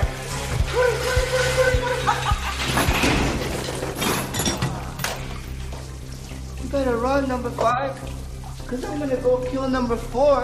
And then I'm going to come back for you. And I'm going to kill you nice and slow. Okay? Run and hide. Go hide. Fuck! You can't kill number five because number five's alive. Didn't you ever fucking see Short Circuit? but Johnny Five. the the whole thing is pretty crazy, and if you don't understand what's going on, like she's saying, "You want this? You want this us? To get us?" Uh, and then you know he's calling her crazy. He's calling her a bitch. She says, "Yeah, I'm crazy in the head, local in the cabeza." Uh, you know those those little things. These are things that my grandma used to say to me. So except for puta, she never really told me that you know to my face. But you know, I I know some of these stuff. Uh, but it's it's crazy because he, she thinks that she's egging him on and she's trying to like get her escape. Like he's she's trying to draw him away. But at the same time, he's like, I know my surroundings, and so he's cornering her without her ever fucking noticing it. Like he's not really trying to make an advance on her because he honestly he could and he could probably stab the shit out of her and just leave her for fucking dead. Yeah. So I'm watching the scene and I'm like, when the hell did she learn Spanish? Like, cause she's like here, carrying this conversation. Like, I'm thank you for breaking that down because I didn't know what the hell she was saying. but she's like, she thinks that she is luring him away from Levon, and this whole time, I am falling victim to the same thing. I'm like, okay, cool.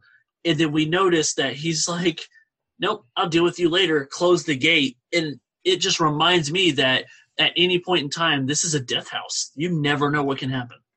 Yeah, they actually know like the ins and outs of everything here, and you don't.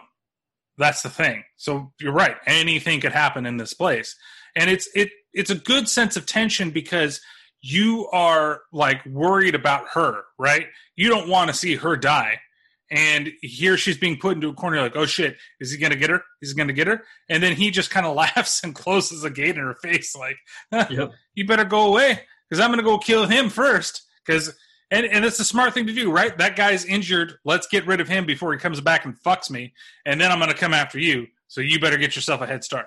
Well, you know, every person you kill adds into that paycheck. That's right. And you know, she I did fail, fail to mention that she did give him a nice smack on the back, like when he did stab, uh, you know, poor Levon in the shoulder. You know, he got uh, you know basically knocked in the head by her. Yeah, and dude, um, not to spend too much time on that scene, but when you said he was like Chucky, this is another time because he where does he come from? He like flies in, lands on the back, and just goes waylay man, all of just blah, blah, blah, like a Chucky doll. Just Yeah. and, and just fling him off Yeah, just just grab him, fucking throw him. into the fire. Yeah, they're carnies. They've done tons of like midget tossing competitions. It should be easy. But you know what? No one could ever get the ring to land on the glass. Nobody's going home with a fish. No, no, they're just going to go home with. Uh, well, they may go home with the fish, but it's going to die in the next couple days because it's been traveling inside that bus for like who God knows how when. Uh, so basically, we get down to it that you know he does go back and he tries to kill Levon. Eventually, they do all kind of get to Sickhead, and they do eventually kill him. And and how exactly do they kill him, Dave? All I remember is his death. What happens? You're gonna have to tell me. Oh, well, see, that's the problem. Because I exactly don't remember exactly how he dies. I just know that he gets, you know, it basically he gets ganged up on by everybody. Uh, I think, I think Venus shows up. yeah, And- well, v- Venus shows up. I think Charly shows up as well. Like Charly somehow gets back there. I remember that. And then they and she stabs him to death. That's like his final thing. Like she takes the knife, one of his knives, and starts stabbing him in the heart. And I think Venus gives him another crack to the back of his head because I think she has like the like a nail bat type of Yes, thing. yes, that's And what I was remembering. Good. I'm glad that we remembered this. We worked this out. Oh Um, man, it- you need to do like 15 hours of this. It all starts to blend. I know. It's just like, wait, how did somebody else in another fucking Rob Zombie movie die? But yeah, so she ends up because you know this is kind of where you see Charly crack a little bit with the whole situation, like going down, and kind of the inner survivalist of her come out, and she goes because she just starts stabbing him like fucking crazy in the chest, and just doesn't stop. and it's one of those things too because after she does it enough times she gets pulled away and she goes back for more and this is just another one of those examples of scenes where i'm like i bet originally they had showed more Yeah, I'm pretty sure that they had showed more. And I think in the next scene that we're coming up to, well, the next scenes, I think there was a lot more that was possibly shown as well. Um, so now Levon, he is fucked up. He is really royally fucked up, and he's dying. Panda grabs him and is trying to comfort him, and Levon tells him, "Hey, you know what? Your mama, she told me that I was her son, and I'm your brother." You know, and he's like, "Yeah, you're my brother from another mother. And he's like, no, I'm your brother from your own mother. Like we're, we're fucking related. And I'm dying here and I'm trying to confess this to you. it's it's like a powerful scene out of nowhere Yeah, I don't understand why it's even in here. Like it, it could be that it is just the delusion of him dying, right? Yeah. It, it and that could be easy enough. Like, and that would be fine for me if that's what we're going with. Um, that you know, and that's why Panda keeps saying, "Yeah, yeah, you're my brother from another mother. You're my brother from another mother." He doesn't necessarily believe him, and he knows that he's fucking dying. And so it's the point that confession that kills him Pretty much. See, see that, kids? Don't ever fucking confess. You'll live forever. Uh, at least after you've been stabbed by a midget Nazi Mexican guy. Oh man. Yeah, there's so many of those roaming the streets. And Brian, that scene is you know, we joke about it, but it's it's crazy to watch because he starts going to like convulsions and twitching and it's oh yeah is he like choking on blood like he starts sporadically twitching and dies just right in his arms It gets really loud, really loud, and really like intense. Just like you're saying, it's weird. I I don't know why. this is the scene where you usually watch the person die in mid sentence they're talking and then their eyes fade back and they drift off quietly that is not what happens here No, not at all. Doesn't go quietly into the sweet, sweet night. He just convulses a lot and then dies. Kind of like a pre-barbecue thing. I don't know. Yeah, possibly. No, ribs sound good right about now. So, uh, from here we cut back, and that's where we we see one of the you know the the powder puff girls that are in there, um, and he, she's basically she's kind of saying that well that first kill was fast. They don't normally happen that fast, and it's funny that number four was the very first person to die, but it's not the first black guy to die in the movie, so it doesn't break like you know any type of faux pas here, you know, because the first person to die is technically Snoopy, who looks like either a gypsy or a Mexican. I I don't know. Yeah. And then then it's Trixie and and Fatty. They kind of die at the same time, but they die off screen, which kind Right. of sucks. You know, But, hey, Pancho called it, man. Number four always dies first. That's right. So that's where they come uh, to the next room. And I have a question after we kind of listen to this thing. Um, and I, I just kind of want to see where you you place with this. But they come across a meal fit for a king. As we slip into our third hour of non-stop 31 action, come and enjoy some exquisite dining. You may want to try the steak and kidney pie, followed by the apple crumble. Mmm, delicious. For one of you, this of course might be your last supper. Those twisted fuckers. Fuck. This is impressive. I hate to admit, but this layout, oh man, it looked better than my mother's New Year's brunch. Yeah, and I assumed it's all laced with rat poisoning. No, I'm relatively sure it's safe. Seriously? Mm-hmm. What could possibly make you say that? Because we're playing their game. Ah, fuck it. Fuck it. Fuck it. My stomach's so empty, you're touching it back. Yeah, man. You enjoying that? Oh, man. Mm. Mm. I can feel it. I feel all of y'all looking at me. You're judging, don't. I ain't made of stone. Look, man, what happened to me, man? Him back then, man. This is fucking horrible. I mean, man, he was, he was my bestest friend in the whole goddamn world knew you mothers come on the Yeah, picture. your business friend's blood is all over my hands. And That's why I and I gonna stay alive. I don't do it on an empty stomach. So you, you, and you, I suggest y'all do the same. So eventually Roscoe does join in on eating. He says, fuck it. And then Venus kind of does. She doesn't really. She's just kind of sitting there, but I, I think that she might have started a little bit. And that's where Charly kind of starts roaming around the room for a second. And then she looks down at the table. And Dave, what does she see? She pulls back that tablecloth, and look who it is, guys. The guy that we just lost. Now, how the fuck did that happen? Like, how So- did it happen so fucking fast? and so here's the thing that I've put together. Um, I think, and this goes back to also like, how are people watching this as it happens? How do they know when people are getting killed? It's the goons, man. The goons are here, and not only do they escort our killers around, but I think they do all the setup and prop up too. So I don't think this is a luxury barbecue, but you know, after they leave Levon dead, the goons get him, chop him up, and encase him.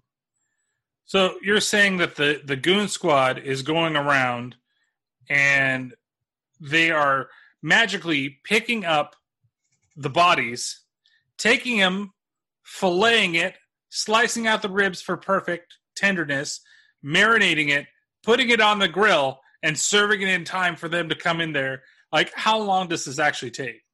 Two things.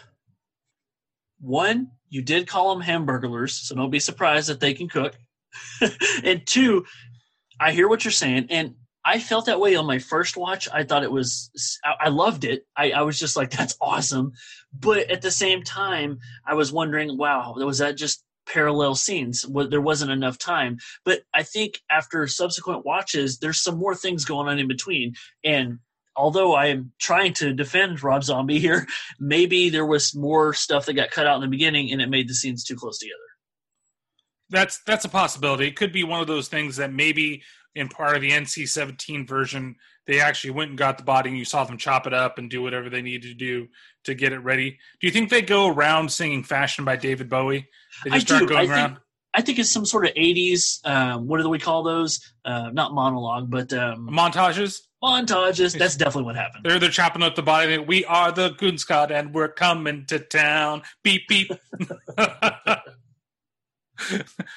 Ooh, fashion. and that's why I want the unrated version. I want to see that. Yeah, no, well, you know, anytime anybody can sing some David Bowie, I'm totally down. Uh, so yeah, they all then, and you get probably one of the coolest uses of his like still screen uh, transition that he's Yeah. done, and I really actually did enjoy it. Like some of the other ones, I'm just kind of like, oh, okay, it's just kind of that transition. I, you do it all the goddamn time. Like, do a new fucking transition already. After watching these movies, like you can do do a star wipe for me, please. Just star wipe, and then at least it's different than this like freeze frame, move to the side. Little You know, book, yeah. But Yeah. you know, one thing I forgot to call out. I'm sure you already know, but Levon, did you catch him? He was also in Three from Hell. He was the guy on the parole board. Yes. Yeah, he was the guy that was that was uh killed and shot in the stomach, left to die. Kevin Jackson. Yep. But and uh, he uh, he doesn't make it out of this one either. So No. Well, he gets eaten After by his friends. Yes. But you have the cool like transition of it stops that everybody's found out who it is, then it moves to a, just one single frame of Levon, and then moves to the next frame where Roscoe is puking Levon up. Yep. And I think that that like a little transition thing is kind of cool because it, it like if you didn't recognize the body that's kind of mutilated underneath the table there, now I'm going to show you it, it, right to your face. Hey, guess who this is? Guess, guess. It works, man, and it's it's that Rob Zombie fashion that we were introduced to in House of a Thousand Corpses, and to me, it I don't know, man, it doesn't get old. I love it. Ooh, fashion. so from from here, they now you know they've eaten their fill of their friend and thrown up their fill of their friend, and they continue on, and we get to like kind of like a circus area, right? Well, actually, it's not just the circus area. We get to see the two new like heads, and this is Sicko Head, and what was the name of the other head? Psycho Head. Psycho Head. And so they're there and they basically introduce themselves, right? And they it's kind of an interesting scene. It's not one that I included in because it just was one super super long, two like kind of a weird back and forth. It didn't feel like it uh, well, it wasn't super long. It would have made the last scene like super super long because uh, instead of cutting like a 15 second scene out and playing it, you know, it would have made that scene with all the extra pauses and everything like a three minute scene. And I kind of just, you know, we're going to get enough of these two guys in just a moment as it is. So you can miss the, when they come into the movie. but one of them is very familiar. And I think we pointed it out in the last episode as well. So, and I, I can't remember which one's which. Oh, I got you, bro. So let's let's take it from here. So we have the uh, the taller, skinnier one, right? And that's Psycho Head, and he's played by Lew Temple, who we knew from Devil's Rejects. So And there's one. His brother on the other side is David Ury, who is Schizo Head, who we should remember from Three from Hell. He's the guy that was interviewing Sid Haig. Yes. So, and it, you can definitely tell after seeing this film, like, I was like, okay, after doing Three from Hell first and then getting to this, like, if I'd seen it backwards, I'd be like, oh, yeah, I guess that is him. But, like, this way, seeing that before watching this again, I was like, oh, that's totally him. Clear like, as day. I, I, clear as day. Yeah, I can see through the makeup. I can, whatever it is. But they basically tell them how they're going to come after them and, you know, meet my big dick, which happens to be his chainsaw. uh, has Dick written on the side of the goddamn chainsaw, and his brother also has a chainsaw. So we've got chainsaw wielding clowns. I love it. Yeah, and uh, so the next scene, they after they like, it's weird too because all of the like heads come and then they leave them alone for a little bit, like to instill fear, I guess. Like, would you say maybe. Yeah, I mean that's the only thing that makes sense to me is like, hey, we're you know we're the next level that you're about to face. You better get prepared, and it's quite courteous that they get a breather. Yeah, you know, at times though, this game kind of reminds me. This game, this movie, kind of reminds me of the game Manhunt. I don't know if you've ever played or seen that game before. I know the game you're talking about. I remember the cover and everything, but I've never played it. It's it's interesting, but it's that's more about you trying to kill the people before they kill you. I guess it's kind of the same thing. Oh, I mean, that you're you're being stealthy and you're basically there's a bunch of killers that are out there trying to kill you and you have to dispose of them, but you have all these you know insane crazy ways to kill all of them. Uh, from paper plastic bags to you know knives and swords and two by fours and whatever you have. No do chainsaws? Uh, I don't remember. I didn't make it very far in the game because it was honestly kind of boring to me. Like, but this movie like reminds me a lot of that game in the way that it's done. Like, here's now the big bad guys of the level. Like, you know, this is the more violent Scott Pilgrim versus the World like type of video game movie. So here's the next level's bosses, and you got to make sure that you manage to get out of it. So they start hightailing out of it, and they all agree that they have to stay together, right? That's the one thing. Uh, We're not going to break apart. Make sure that we stay together. And so they end up inside what seems like a circus tent, right? And uh, this is the coming scene is probably one of the scenes that that bothered me most, not for the content, but for what how it was shot. Um, but they they when they run inside of the room, they see something on the ground, which spooks them, and it happens to be a blow up doll. But it's not a blow up doll. It actually happens to be a lady. Panda! Panda! Don't flip out on me now, man. Come on. Help me. Help me, please. Oh, I, I need to go home. Everyone is waiting for me. Oh, sweet Jesus. Help me untie her. No, no, no, no, no, no, no, no, no, no, no. What's your name, honey? Georgina Victor. But my husband calls me Little Georgie. Hold the fuck up. Hold the fuck up. Hold the fuck up. Put me the fuck down! Panda, what do you think? Put me the fuck We don't take a chance and let her, and letting her run loose. She's one of us! Look at her. Look at her. She might be somebody's daughter, but all I know is she's getting crazy around here. Everything goes Shut wrong. the fuck up. Panda, shut the fuck up. He's right. This is not a good idea. Please, please. I know a way out. I've heard them talking. I believe you. Wait, wait, wait, wait, wait. Shit, they fucking found us. We got the security item. I knew it. Fucking knew it. She sounded alarm. She sounded a fucking alarm. You psycho fucking bitch. Yeah, I know you. Tallahassee Moline, I know you. Shut the fuck up, Roscoe. You don't listen to me. You don't listen to me. Look at her. Look at her. Fucking asshole. You're falling for her. We got to get something to knock off the door. Throw one of these pipes. Look at me. Look at me. No. Are you fucking gonna help me or not? Look at me. So and then what's really weird that happens is that there's like a grate over in a corner and you see a hand come out and this other clown from underneath starts calling out to Georgie, tell her to, to come over here and I, everything floats down here or some weird shit. See, I'm glad you went there because I went a different way with that. It's Oh. like my husband. So you, you know who this character is, right? By her name. It, it it's the the wife of the pastor from the beginning of the movie. Right. Now, I don't want to go too far with this, but hold on a second. Your pastor husband calls you little Georgie, like a boy? Yeah, What's happening? it, it's What's it's Rob telling thing. us here? But again, how long then? Like, has she been with him? Because this ha- supposedly happens every year, or Right, this is supposed to be a whole year apart. so she's been down here strapped and basically being continually raped and cut by these two brothers. That's what I'm thinking. Maybe force fed to stay alive in some shape or fashion. But, you know, in the opening scene when we have Doomhead, he says that she's going to be here for quite a while, and so I guess a quite a while true. means until the next game is played. You know, I could make a protein joke, but I'm not. Mm-hmm. I would probably be very distasteful. Hey, you know, Um, Monster made a protein drink. It's awful. Just saying. So uh, you have them there, and they're basically you got Venus and Roscoe arguing with each other, and Roscoe kind of is acting like a little kid here. You never listen to me. You never listen to me.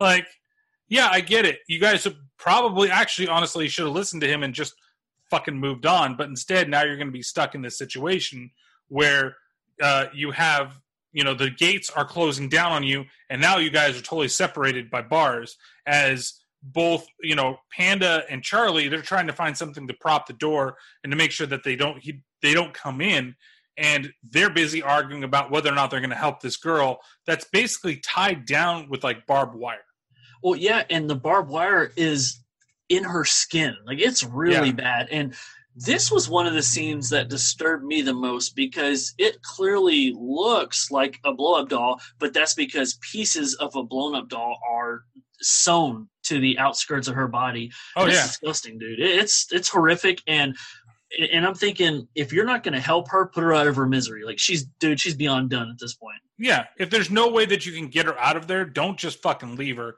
like Right. you got to be like you got to help her in one way or another and maybe one way you're not going to want to help her you know but the gates come down and so now they're totally separated and then on one side you've got you know uh schizo head right and i just fucking always miss these two fucking Schizo. Head is trapped with Charly and it's, Panda. it's trapped with Charly and Panda. So he comes out, starts attacking them, and then on the other side, you got Psycho Head who pops up out of like the the like background material that's there. Couldn't tell Mm-hmm. if it was like hay or it was like another like blow up thing or or balloons hey- or what the fuck. like, Hey, you guys.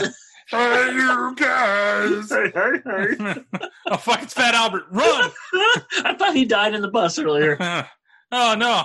Fat Albert's gonna roofie us all. Whoa. Fate worse than death. What? You know who he's voiced by? Oh, I know. know. oh, I know.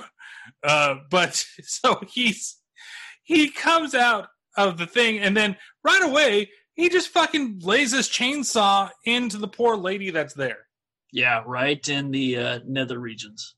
Uh, and it's terrible. Like, okay, well, you know what? I meant to kill them, but I'm done with fucking you. So I'm just gonna tear you up from the. From, I'm gonna pull a terrifier on you. Is what I'm gonna do. That's it. That's deadly it. And uh, you know what's going through his mind right now is I'm done with you, and I see something else over here.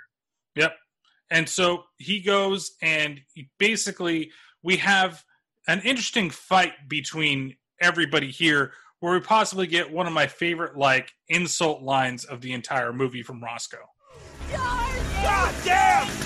Look what the fucking cat drug in! Two blind mice. See how they're dumb. Even the fucking mice know how to get out of a maze, motherfuckers.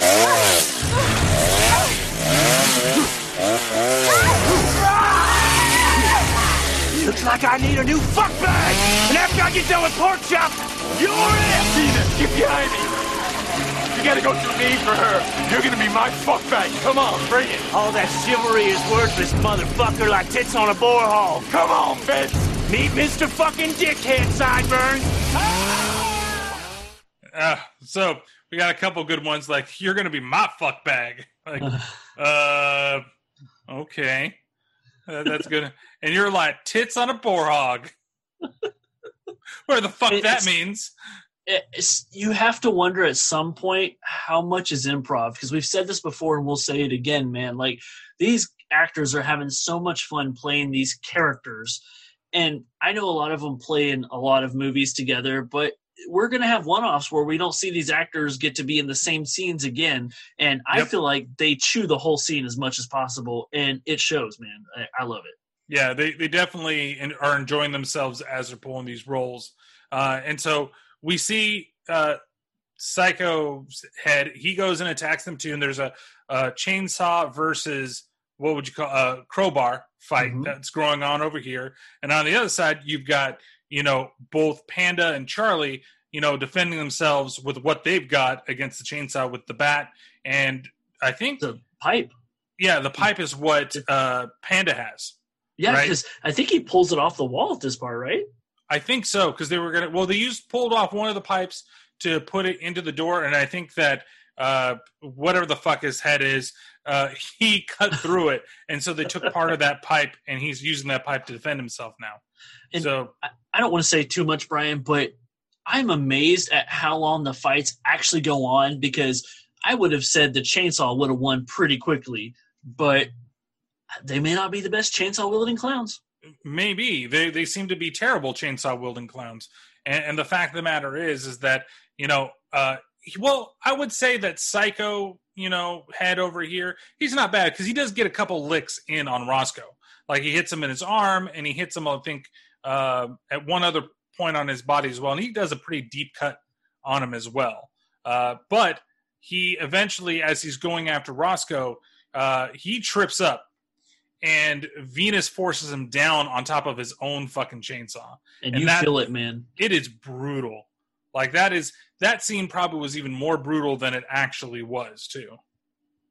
when she forces him down, we don't see the chainsaw necessarily. And this is what I meant earlier about how it's it's set up. Like you feel like you see it because what Lew Temple does is the camera is on his face, his hair is in his face, it's matted in his paint, and he's gurgling on his blood, man, and he's screaming and crying, and you know what's happening. Like that chainsaw Yeah. blade is tearing and shredding through his intestines.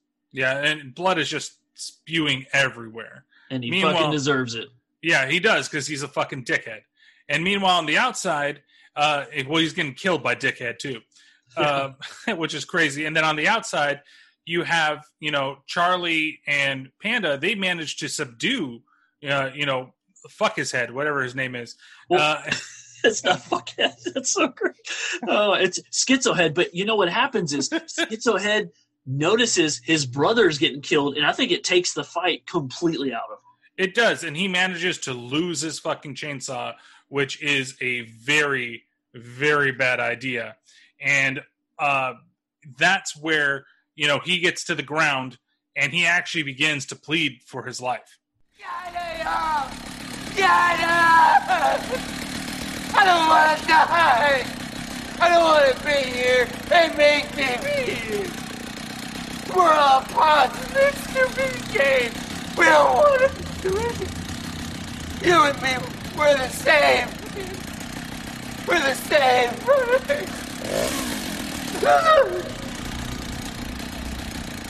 Okay, brother. And that's where he cuts his head clean off with the chainsaw. Uh, and you see that. That's probably the bloodiest part, I think, of the movie is actually seeing his head. And I bet you that it was longer than it actually was because it seems relatively quick that he cuts through his head and his head flies off and the blood sp- spews everywhere. And it also spews all over Charly's face too. And she It just kind of wipes it and just moves on. Yeah, you're hoping somewhere that there's a version of this that shows the neck separate like the neck separates in John Carpenter's The Thing when the creature detaches. Mhm. Um, there's a quick cut on this, and we see his head roll on the ground, and it's fantastic. Like it's what horror people really like to see. It's a practical effect, and they make it work, and it sells it. But even just hearing the clip with you right now, like the audio is so intense. Like just hearing the blood gurgle and the chainsaw Mhm. in the background consistently roaring, it just creates the imagery that you need. Yeah, and it's like it's weird too that you say that it's such practical effects. Is like everything in this is a practical effect, and were practical effects they come so expensive in the the three years that it took to get to uh, Three from Hell that we weren't using practical effects anymore? Like it's it's weird because even you know in the Devil's Rejects they said that they tried to use practical effects when they could, but some of the effects were digital effects on top of practical effects. So Right. like the blood splatter might be a practical effect, but being shot in the hole that appears in the person, that's a digital effect. You know, and three from hell, it's almost all digital effects. Like I don't know how much is even practical in that. And in here, everything seems practical on a budget of just uh 1.5 million dollars. It's Brian. It's the way horror movies are supposed to be, man. Like they need to quit making these forty million dollar movies that just sell us things we don't want to see. My biggest usage, I think, at this point, I've said is transitioning, but also I like when they use CGI to erase things. That that is when it is pretty awesome. to to erase history, you mean? sure. no, that wasn't over there. Don't worry about that.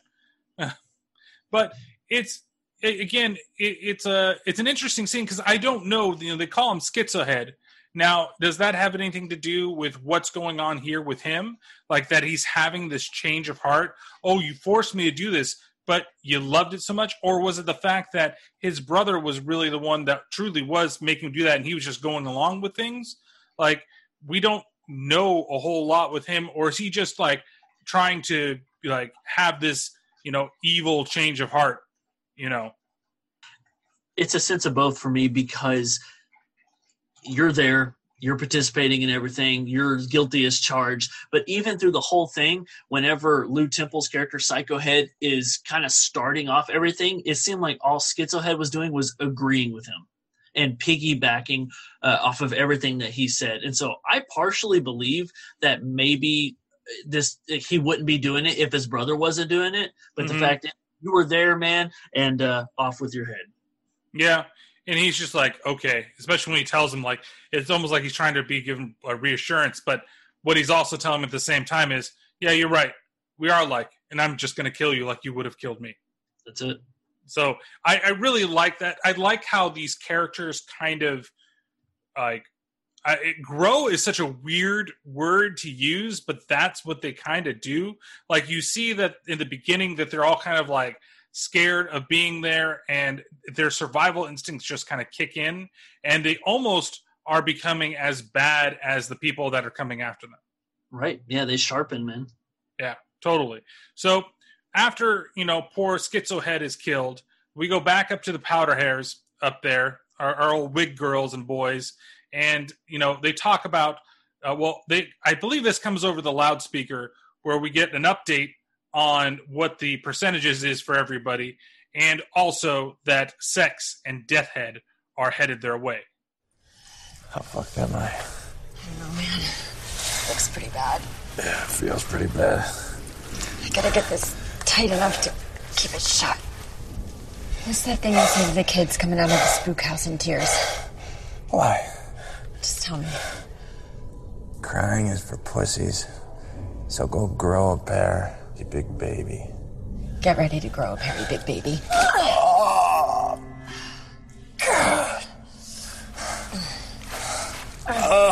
That wasn't so bad, huh? Attention, attention. Number one, odds 40 to 1. Number two, odds 300 to 1. Number three, one million to one. Ah. Five, odds 300 to 1.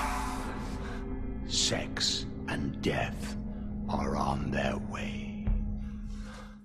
so at first you're like huh sex is on its way and then you're like oh but death is on its way too that that that can't be a good good combination and the fact that both venus and charly are at 300 to 1 still is fucking ridiculous. Like they've taken people out. Like they she's the one that basically ha- killed psycho head and she and charly helped beat out fucking you know what the fuck his name is ed? Sickhead? No not sickhead but uh they did him too? yeah they did sickhead too. Like she yeah they both kind of did sickhead in as well and uh you know whatever psychotog head that's over here uh that got his head cupped off. It's schizo. Schizo head. There we go. It's um it's an interesting scene because I, I really like how in between each of the clowns they get this rest period dare i say. But we also hear on the pa system how much time is passing and how much time is left. And i really like that because i feel like it's a double-edged sword thing where they feel comforted knowing that they're getting towards like there's progression towards this deadline but it also sucks to know like it's like saying oh you've lasted halfway just imagine having to do it all over again Now, we're going to be introduced to both Death Head and to Sex Head, right? And I wish that these two weren't in this position, like in the film. I kind of wish that they were in the position of like in, in terms of these guys are the number threes, right? So these are the the supposedly the cream of the crop next to our number four that's going to be you know eventually put into the movie, but they don't really seem like the third boss of a video game. They No. really seem like the second boss of a video game. You know? at least so the thing with one of them i will say is i'm not intimidated the other one looks intimidating and proves not to be at all Yeah, exactly. And that they're they're both like you know, Death Head is big, like he's tall and kind of burly, right? And he that's the intimidating guy. Unless of course you think Sex Head is, you know, intimidating. But uh she could be, you never know, to some. She is wearing pasties over a bra, which is weird. You know, if you're gonna wear pasties, you know, at least just wear pasties. Why? Why? I don't get it. But uh, maybe that was showing too much nipple, and she didn't want to show any nipple. I, I, I don't know. she still got cartoons to voice That's right. She doesn't want to be that, and she's here in paint. So, but he looks like he could beat the crap out of people. And actually, we do get like this here. uh, Before we continue on talking about them, we do get this like little scene of them discussing exactly how they can stop Death Head. What's idea? You know we're going to do with that guy. I reckon my best play is I circle around, go cutting from the backside. Now once I'm in place, I'll create a distraction. We're only gonna get one shot, so I'll make it proper. Death has come to sing its quiet song. How they hide, for it won't be long. Death strikes once, and then it's gone. Where are you, you little fucking cunts? I want to see you. Now, there's one thing that I forgot to talk about in the last scene with the fight between everybody that also kind of happens here as we get into the fights here is the camera becomes extremely shaky. It does. And and, and it's it's way too much. It's he, he wanted to do I feel like something that was visceral and that was raw and that was like representative of the violence and, and doing these like handheld camera type shots where we get in close and things move around a lot and it but it's just way too goddamn much. he's going for submersive, right? He's putting us in the action. And it's not to the point of a found footage film, but at times it does feel like it. Because, like you said, we have the hand cam, right? That's shaky. And I found it so interesting on the most recent rewatch because some of the shots, like the framing wasn't great. Like earlier when we're doing steady shots, it's beautiful, right? Mm-hmm. Wh- Whenever our characters get to steal the scene, it's magnificent. But when we have these shots here, it's like the camera can barely keep up. And it's basically almost as if the heads are getting cut off like we're filming shoulders to waist on most of the action sequences and it, i wonder if that's some sort of film trick to make it seem more intense than it is so you don't have to use much of the effect of being stabbed or hit I, I also wonder if it's a I wouldn't call it a trick, but there's like an editing being done in here to some of maybe the if, if it was like a wider shot than what it actually ended up being. Like they zoomed it in to make the violence less than what it actually was. And with that shaky cam and those like so I don't want to lose these scenes, but they're too violent. And so I need to find a way, another way of kind of calming down the violence. And okay, well, it's going to be bringing this more to the forefront so that, yeah, it makes it feel like we're really in the mix of everything. But at the same time, like, I have not felt sick from any of these types of movies, and I felt a little sick from this.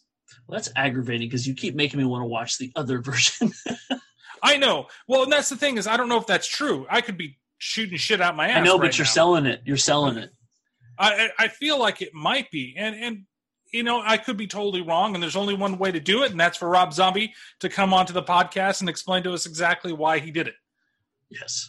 so now joining the Zoom. Oh no, that would have been a hell of a surprise, wouldn't it? Um, Happy Halloween, everyone. Yeah, He's here not. you go. No, He's not here.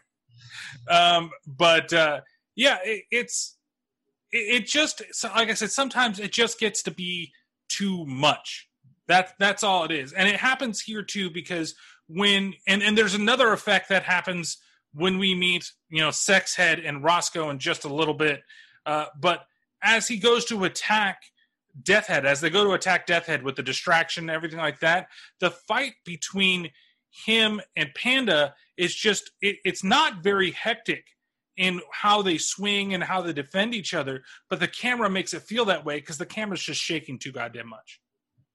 So let's go ahead and cut over and let's see uh, Sexhead catch back up with Roscoe, and that's where we learn that we've met her before. White Hunter, what am I gonna do with you? Would you like a lick of my lolly? Ugh. I remember you. I'm so flattered you remember me. Is it hunting time now?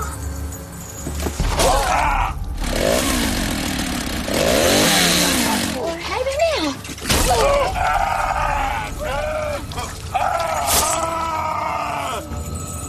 Don't worry, Popeye. It's always someone's fault. Come here, bitch. Come and get me. Well, I am kind of high from eating all my spinach. Guess maybe I should really put you of your misery.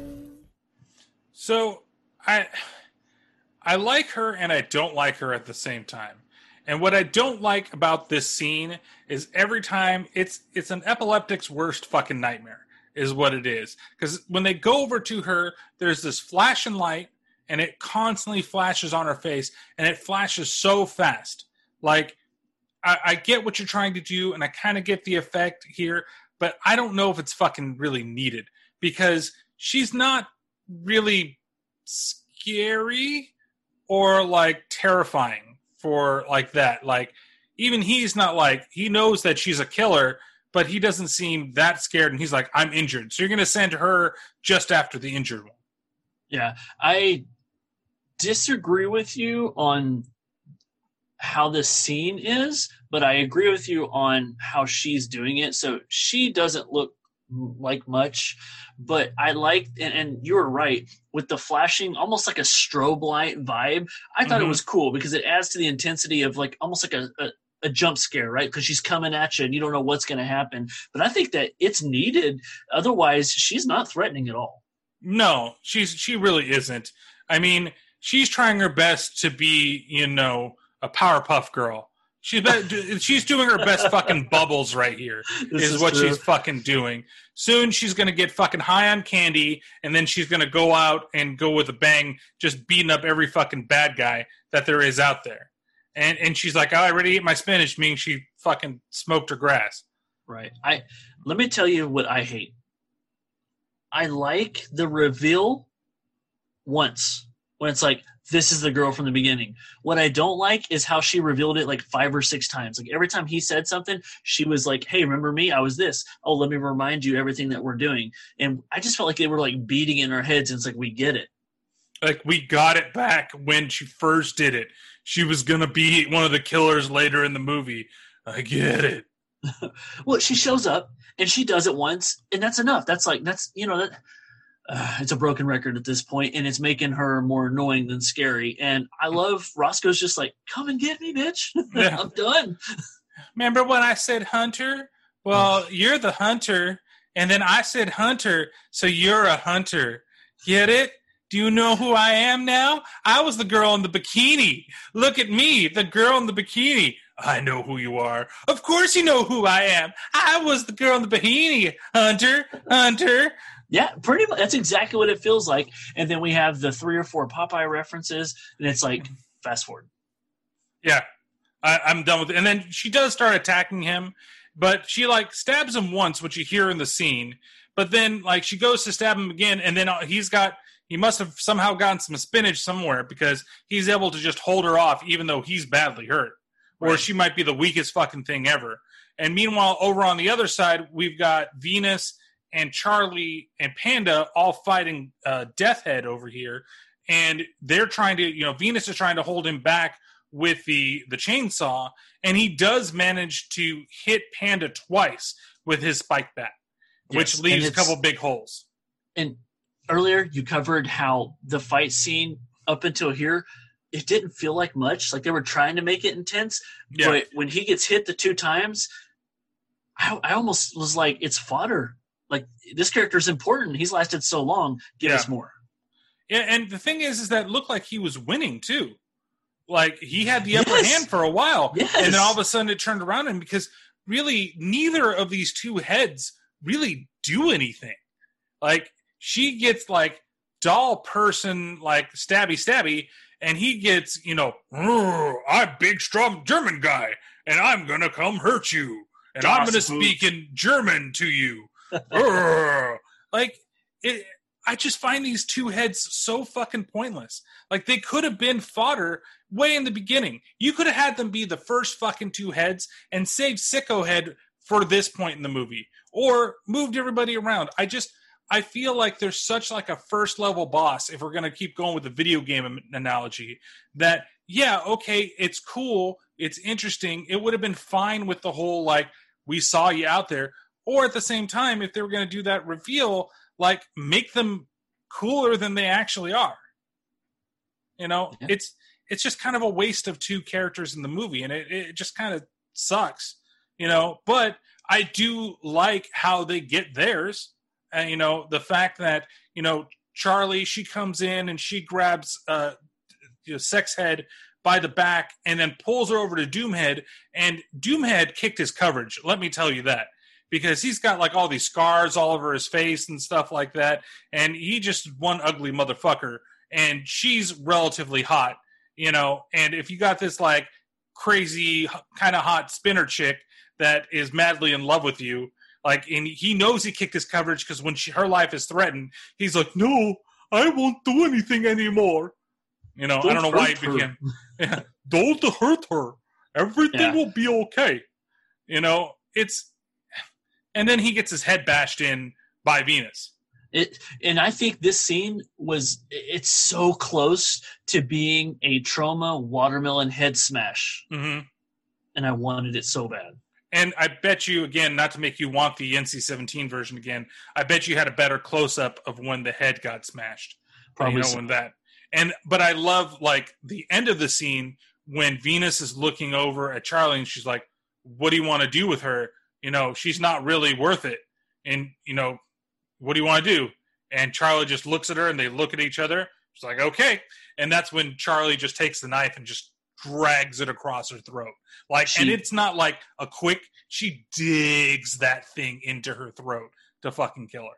Yeah, it's awesome, and it just goes back to show what you said earlier of they're becoming the you know just as bad as the bad guys in the sense of mm-hmm. violence. Like, yes, you got to survive, and I don't know, man. I'm not on anybody's side of, of what's right and wrong at this point, but I love that confrontation because Venus, she still has this sense of hope and like human decency, and you can see Charly has already snapped at this point. And I got to say, the thing that made me the most frustrated about the way the movie is going is I get it. Our our heads are all contract killers or, or Mhm. whatever have you, right? If you're playing this game, Brian, I'm just gonna say I would never go in this with my spouse or my brother because once one goes, you're compromised. Yeah. And you don't have that with um Pancho in the beginning, sickhead. You know what I mean? It's just him. And so I get it. They're up in the ante and we have two clowns now. But essentially it becomes half whenever Mhm. half of it gets killed. Yeah, exactly. And and maybe one half survives, but you've lost your brother forever. You know, if that goes on, or you've lost your spouse or, or whomever it is. And that's why like I feel like our most effective two just happen to be, you know, uh Sickhead and Doomhead. I think own. that and because they're on their own and they just do what the fuck they want. They don't have to worry about anything else, and you know they're more professional killers than everybody else in this thing. Like it looks like Sexhead is just doing this for fun. You know, oh, I'm just gonna I'm gonna play professional killer, but not really like totally take it seriously. Where she could have probably easily killed fucking Roscoe, but she doesn't. She kind of plays with him for a while. She also has to tell him, "Guess who I was." Like it's a big fucking surprise. And then you know, Death Head, he just feels like, "Oh, I'm just gonna take them." out. Like again, these two characters are just so pointless that it's absolutely annoying. Um, and so now that they're dead, you know, of course, the wigs up on top, you know, their father murder and his sisters, Serpent and Dragon, they're all worried about what's going to fucking happen. So they have to call somebody back. And that happens to be our favorite guy from the beginning of the movie. What is the next step? We must calculate the next step very carefully. Deathhead was our safety net, but since he has expired, Could I suggest hmm? Bashhead? he can't be trusted to close the deal properly, no. Fuck you, bitch! Maybe Ragehead. Too irrational. I believe there is only one logical and still compelling choice. Doomhead. Are we in agreement on that decision? Agreed. It is Doomhead. Who's going to make the call? oh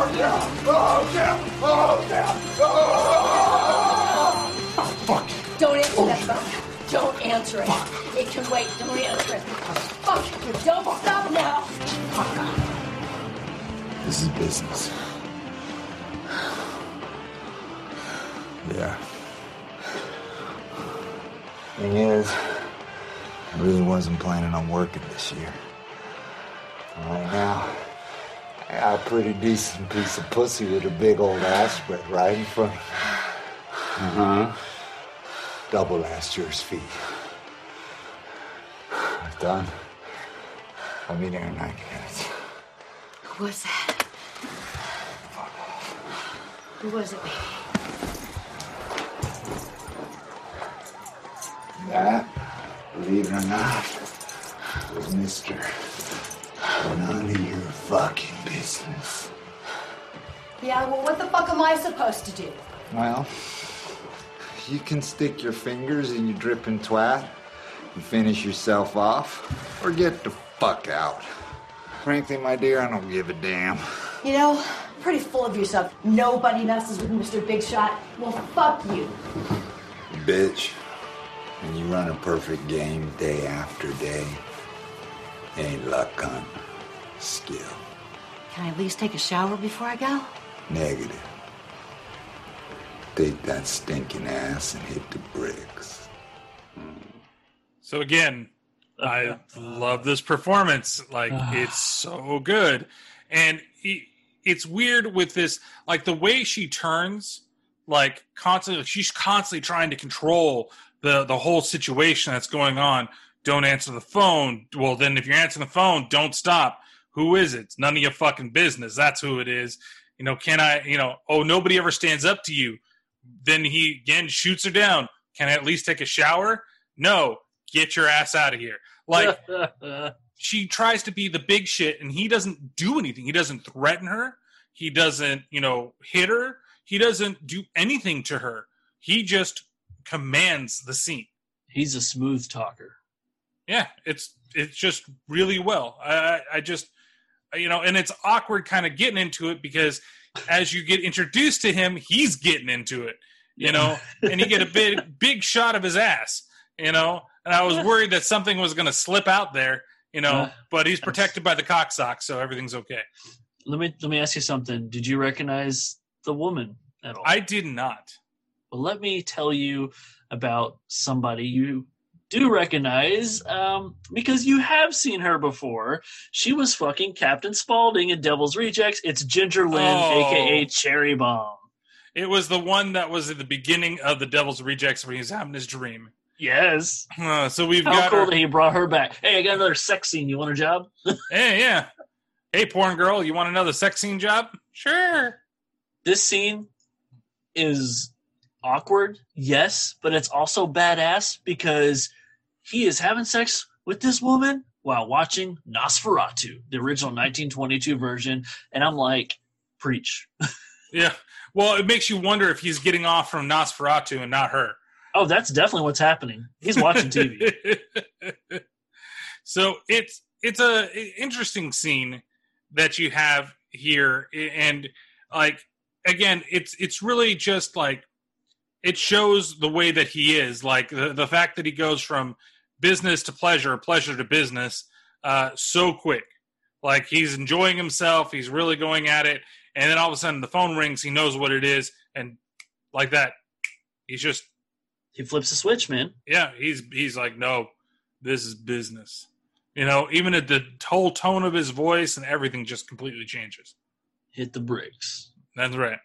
We go back over and we see that you know uh venus and roscoe you know they're sleeping in a portion of whatever they're the place that they're getting their rest period right and so that's where you get this really kind of interesting dream sequence where randomly the brothers come back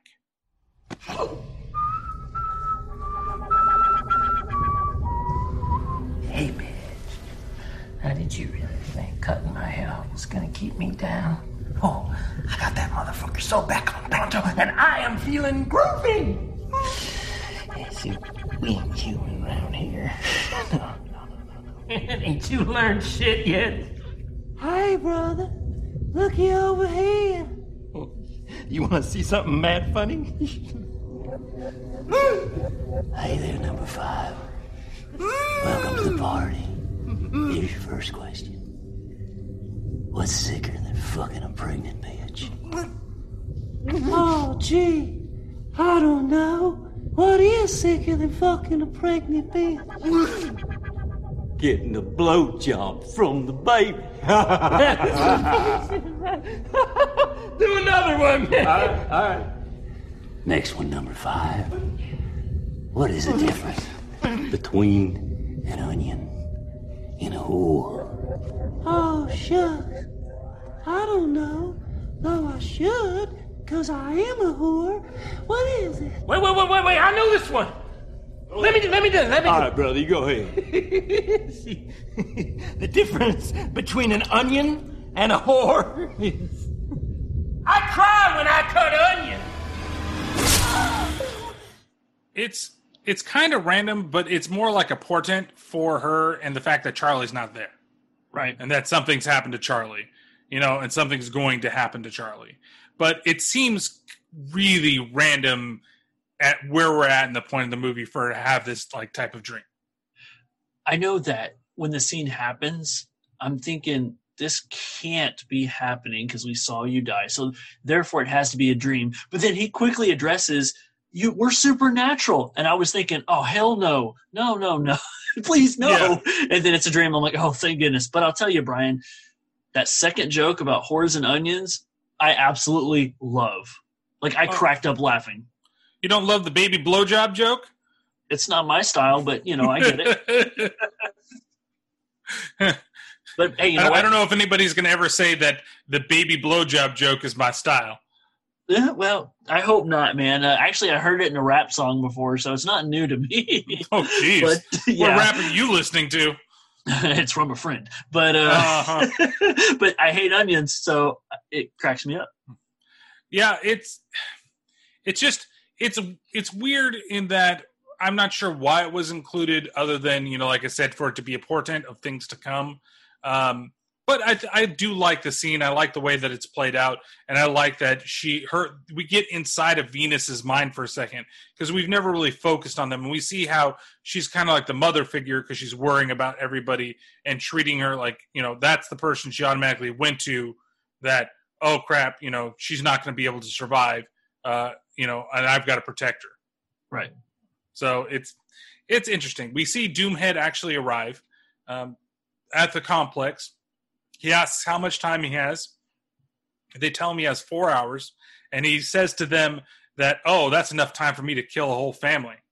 You know, or your whole family is actually tells whatever the hamburger people are over out there.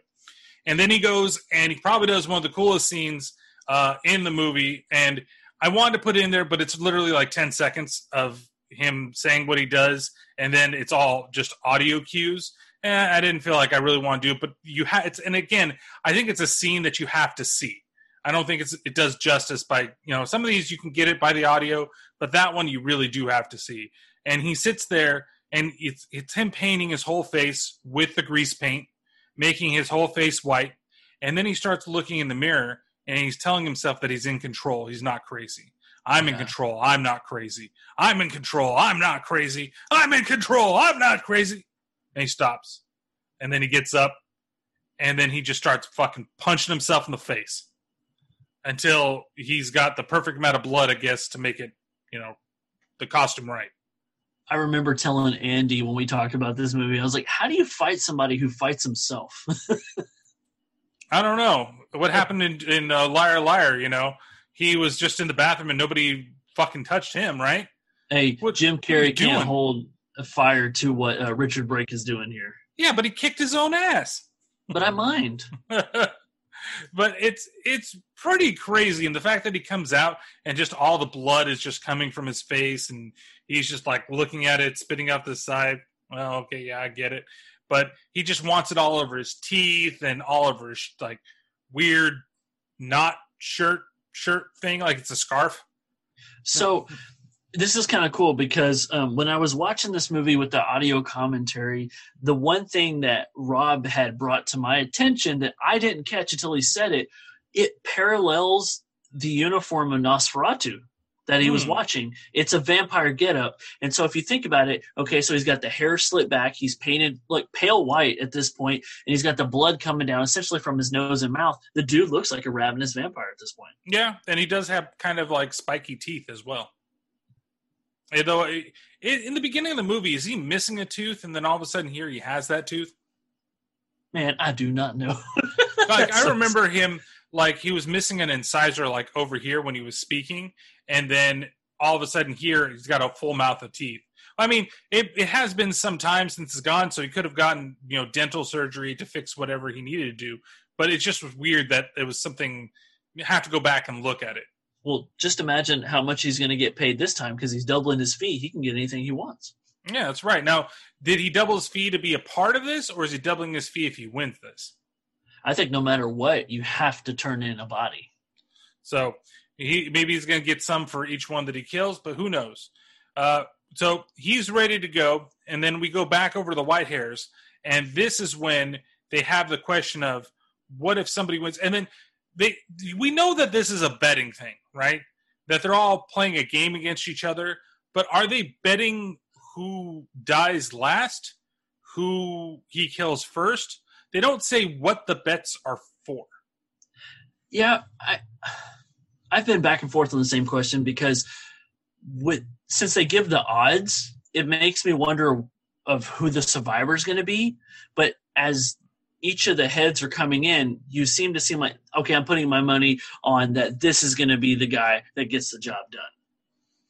it, it could possibly be that, but let's hear them uh, place some bets. Everybody, place your bets.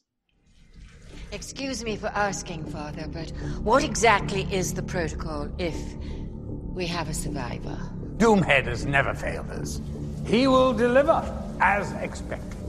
I mean no disrespect, but that was not the question.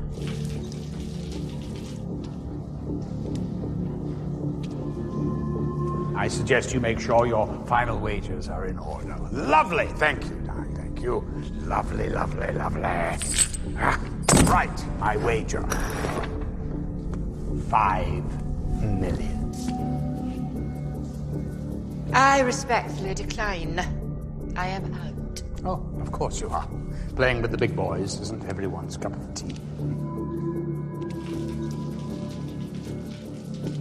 I will take that bet.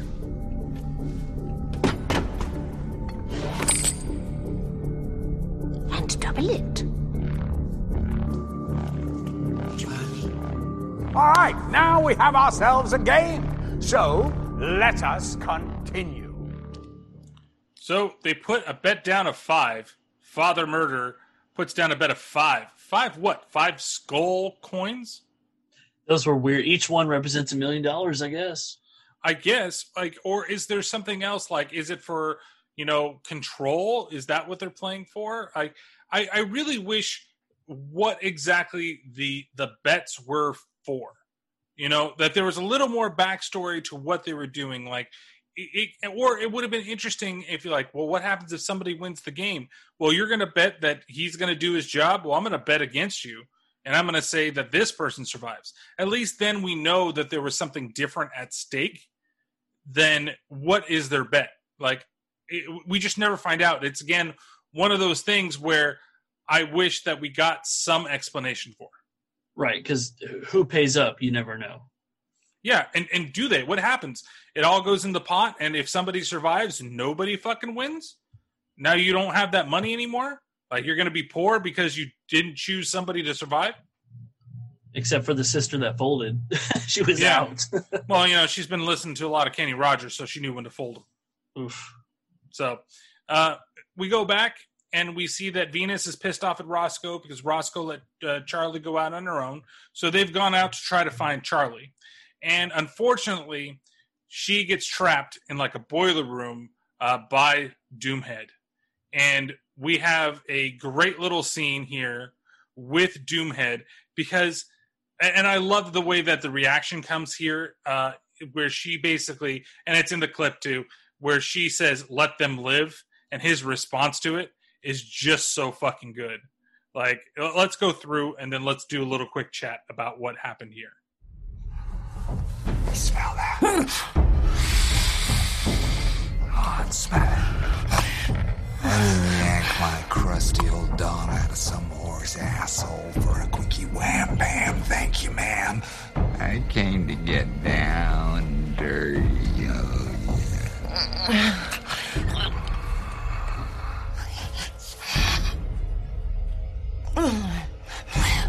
What is it about me that gives you some impression that I would spare them? Huh? Huh? Because if that's the case, then I've really got to work on my person to person demeanor.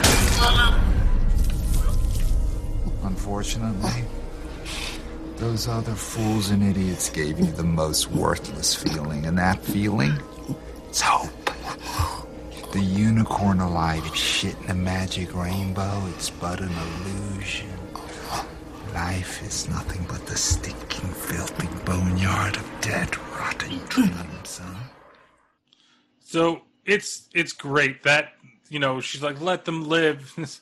what is it about my demeanor? He's so poetic.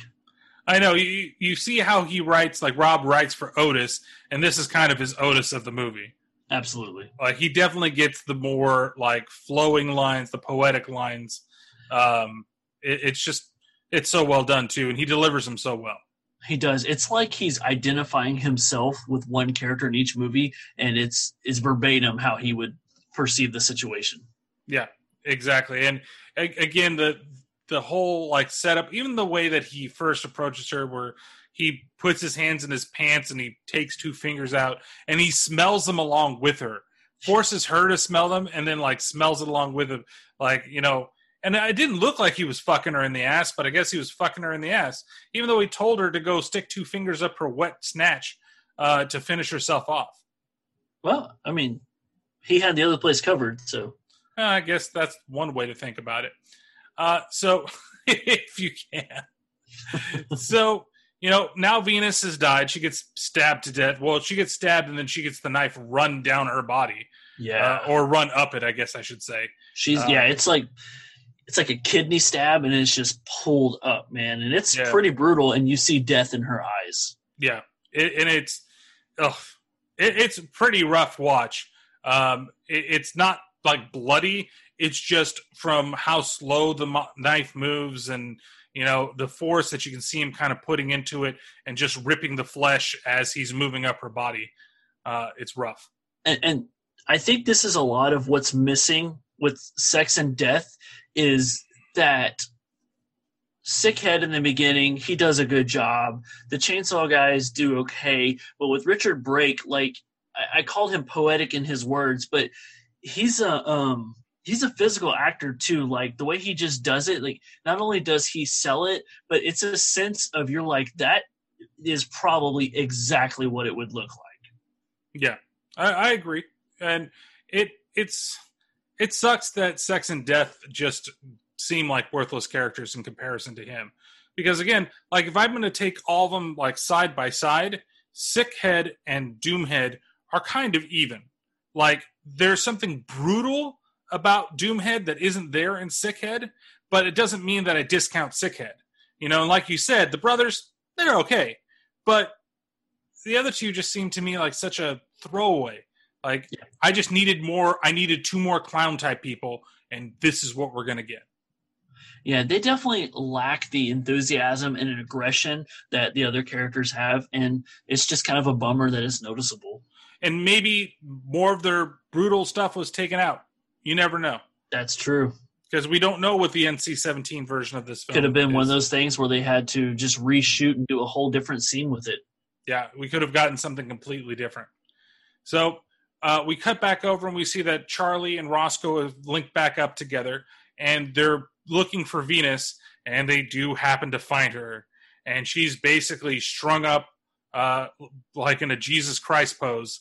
Uh, with now, is she completely like torn out on the inside, or is she just bleeding on the cross? I Like, think she's just bleeding on the cross. She may have the damage done on the one side, but I don't Mhm. think she was gutted to the point where Levi was earlier. That that is definitely true. And so as they're staring at her in shock, that's where we get again yet another like poetic speech and taunting directly from Doomhead. Victorious warriors win first, then go to war. While defeated warriors, they go to war first, then seek to win. Which are you? I'm a gentleman of war, so I'll give you a moment of peace and tranquility with your fallen comrade. Oh, by the way, the doors to the outside world are now officially open. Feel free to wander the ground. He's got this like sense of moral here, like where he's like, I killed your friend, so I'll give you a chance to mourn and get some fresh air, but then I'm coming after you. Yeah. I do like that line too, where he says, you know, uh, good warriors, uh, you know, they go out with the intention to win to win, right? Where false warriors, they, you know, go out there with the intention to win, but they're not like true to themselves. It, it's kind of, it's it's a very interesting line that he does, and he kind of makes them all look at, well, what type are you? Right. You know, And and gonna bring it or not? Exactly. And I think that's kind of where we see what happens with Roscoe in the next scene. Right? So they do get outside. They're trying to find a way out of this place. And eventually they do get to an exit.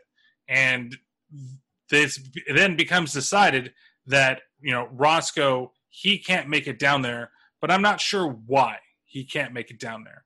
Like he can't hold on to the bars to be able to climb down there. Or Yeah, is it maybe going he to be a can't long support drop? his weight going down?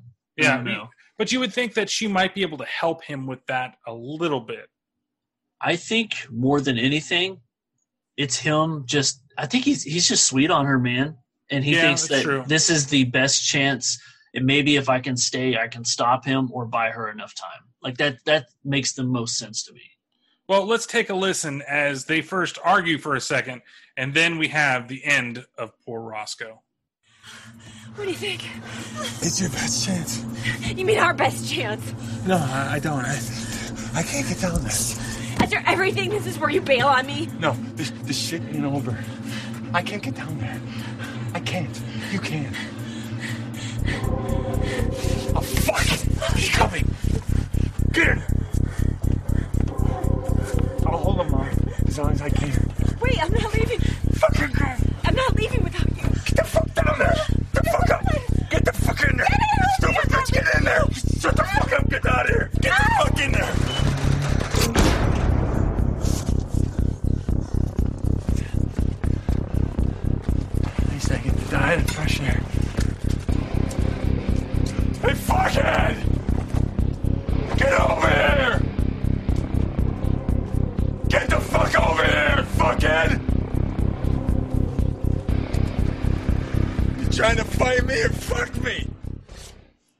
Excuse me, sir. My name is not Fuckhead. It is Doomhead.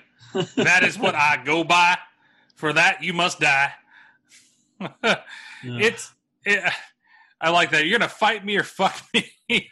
so you want to know something funny? Is um that was an improv line actually. oh, I, I would bet that would be. um, they had said at, when I went to that panel, it was it was a funny discussion because they said that on set it seemed like there was a lot of the male masculinity between these two guys, and every scene they were just trying to ramp it up, you know, be the bigger man who could take the more powerful hit. So yes, everything is fake, but you can still feel it because they're hitting harder with the fake knives and doing everything that they're doing. And this scene where he says that, are you going to fight me or fuck me? He literally, Rob had whispered it to him to tell him that because they knew it would like piss off Richard Brake's character. And that's when he runs at him. And dude, we're going to tell it like we see it. He just sits there and he jabs him like what, like 15 times, just rib shot, Oh, rib yeah. shot, kidney shot. And um, I remember he saying it hurt like hell because he was just hitting him as hard as he could. Well, it's almost like he's like a boxer in this scene with the knives, right? Like he just he does that like perfect dodge, and then he's just like just getting in those those rib shots and those like gut shots with the knife. It's it's crazy that he's doing that, and it's but it does look like kind of ridiculous, honestly, when he's running at him like with the knives. Like he's almost like Naruto running, like with his arms behind his back as he's running with the knives at the side. Oh, I'm coming! I'm coming! you know, Yeah. it's it is cool that he's coming down a little slender bridge thing, though. I mean, yeah. I, I still don't. I mean, it's not like it's terrible, but I'm just saying it. It looks funny. you would have preferred him to just walk it towards him with confidence.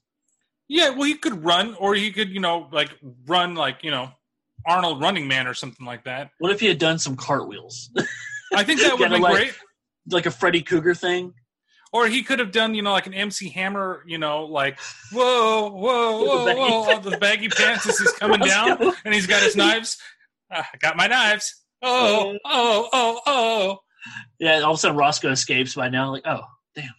Damn. Well, so Roscoe, uh, he still, with his last dying breath, he tries to grab him by the leg to stop him, and he's and he just kind of shrugs the leg off and then kicks him in the back, and that's the end of Roscoe. Even though you see him kind of breathe his last breath, like you see his chest go up real fast, come back down, and then the next shot is him just lying still. Yeah, he lets go of life, man. Yeah. And and so Roscoe, poor Roscoe is dead, but Charly has gotten out of there. of course, she's going to be the last one to live. I don't think that he has yet to kill any of her characters off in any way. Like period. No. So However, however, there is a non Rob Zombie movie that she's in, and it doesn't work out in her favor. well, you know, there's got to be some chance where she actually does die in the movie. So she goes uh, out to this house. She like walks down the road. It's now daylight outside, so the sun is out and shining. And she walks into a place where she kind of creeps around, and she ends up getting into a corner where she sees this like diorama of like all these carnival things that they've set up. And uh, is that like? Do you believe that's like to represent where she came from, like I how think that it- was set up? Yeah, it's the exact puppet setup that was at the gas station that she referenced, which we failed to talk about. But Oh. yeah, and I think that sets up the entire like House of a Thousand idea of shit the gas station was in on the whole thing. Yeah, and we definitely knew we kind of got that because of everything that sex had had to deal with that stuff. So, because did you know? Did you know that she ate her spinach?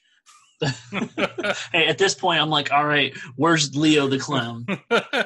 he probably should have popped up at some point, uh, which would have been hilarious if he came through. And he, like he came up and, hey, I see you found my my mattress back here. Some gut burner. yeah, I brought my gut burner and I brought my penis my penis pills. Want to get down? What would his What would his clown name be? Would he Leo Head? Leo Head. uh, I think he'd be Lucky Head. That's what Lucky he would be. I think Lucky is he's Leo Lucky is what he calls himself. I think he'd be Lucky Head or Luckhead, one of the two. No teeth, or Lucky Leo. No teeth. No teeth. McGee. Gumhead. Gumhead. you know, some people prefer the gumhead to everything else. There's Uh, no biting. so uh, that's where, of course, she's attacked by Doomhead. And I like this scene because he truly is stronger than her. She's beat to shit, you know, but he starts playing with his food, you know, and he has a chance where he starts choking her. And then that's where he lets up. But because he just doesn't finish the job, something that has happens that has never happened uh, with this game. But first, let's have the little bit of dialogue before that kind of goes on, where he kind of gloats and she kind of shuts him up. In moments of great accomplishment such as this, I feel the need to celebrate. I found that the best of times happens exactly at the point we lose track of them. Hmm? We must train ourselves to extend the moment and learn to live.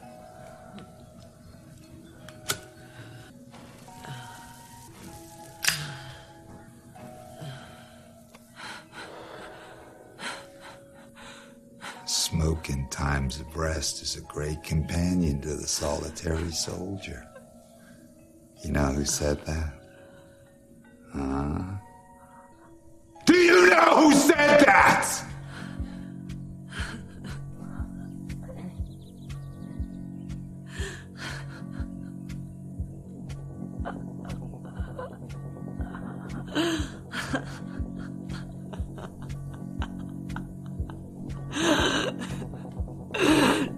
You really think I give a fuck? I, I like how she kind of strikes back at him Yeah. in that moment too. You know, she it's it's not like the other people that he's faced before, which have all kind of like, well, we know only really because of the first guy in the film that pleaded for his life, and she's just like, whatever. You know, you think I give a fuck of what what you're talking about? You don't need to have this. I like to have a conversation, tell a story to somebody before I kill them. You know, She's like, I've heard this shit before. yeah. You know, everybody tells me "fuck you" before they die. Wait, That's right. Wrong character. um, so after he's given the speech, then he does reach down there and he starts choking her to death. And she slowly is fading out, but then at the last minute, you know, he releases her, and then, like I said before, something happens that's never happened in the game of 31 before. Catch your breath. Catch your breath. It's okay. It's okay. There you go. Relax, little girl.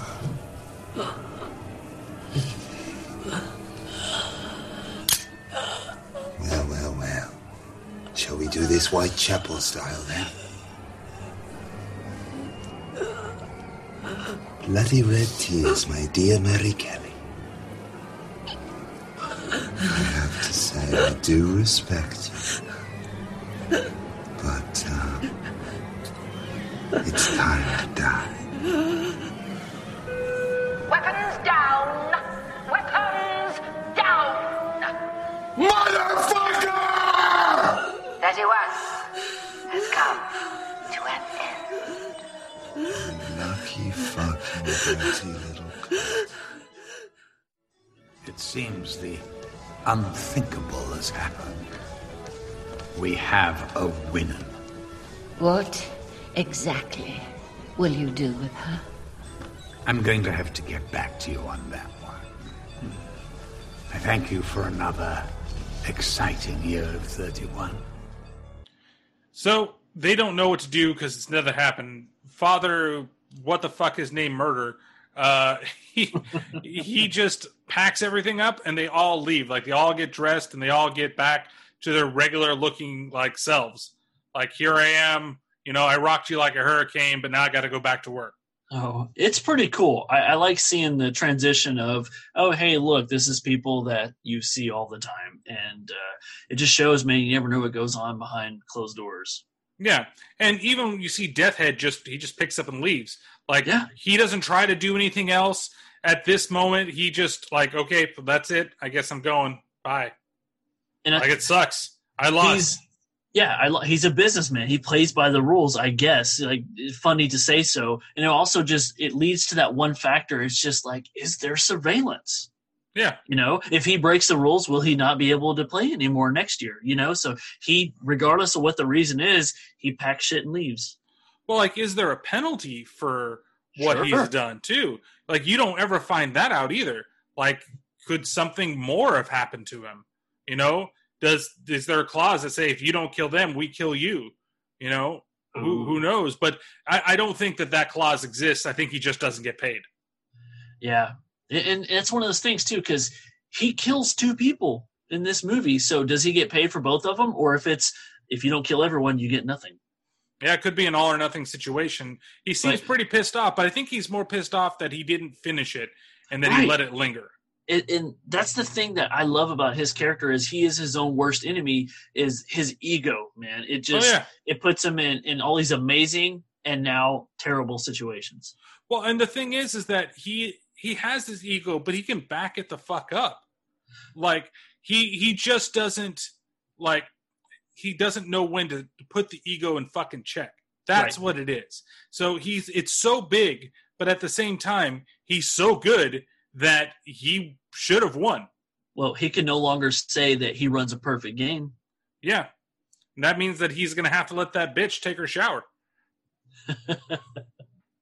so we get this montage of the end, and there's no real like further dialogue that happens. So this is going to be one of the rare times where I play like the end theme as the end theme when we get to it. But we see like everybody pack up, like we said. That the the wigs, they all put their hair away. They take off all their makeup. You know, one just looks like like somebody's abuela. The other person is just like a businesswoman. You have you know Father Murder. He just looks like you know a regular guy, though he's still being trailed around by a bunch of naked ladies. I, I mean, I don't know. I guess rich guys can do that shit. I gu- guess that's just the way that it is. Can't let you know. Yeah, exactly. This this is some weird type of fight club where you're not supposed to talk about it and you'll never fucking know anything about them. Um, so, and then we cut outside and we see that Charly, she's walking down the road. And as she's walking down the road, she's stumbling around because she barely survived.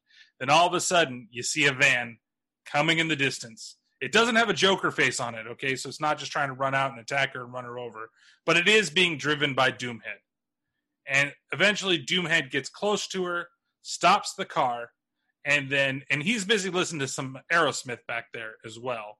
Um, and so it's it's the end of the movie basically where he gets out of the car, she turns around, he looks at her, she looks at him, he looks at her, she looks at him, he looks at her again, pulls out his switchblade knife, uh, props that baby up, then sh- you get a co- close up of her fist, well, of her hand that turns into a fist, and then everything cuts out. And meanwhile, we get one of the end themes playing over the whole scene.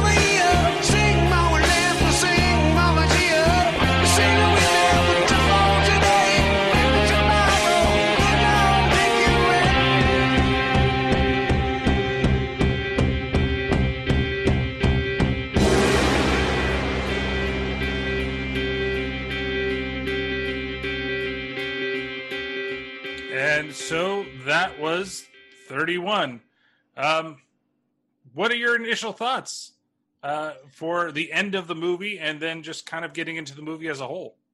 I know for me, I absolutely love the end. Um, that is actually one of my favorite songs of all time. So the Rob has always used interesting and, and kind of well-fitting music. He does a really good job creating sequences, and I was delighted to see this song. And it was awesome to see Doomhead again.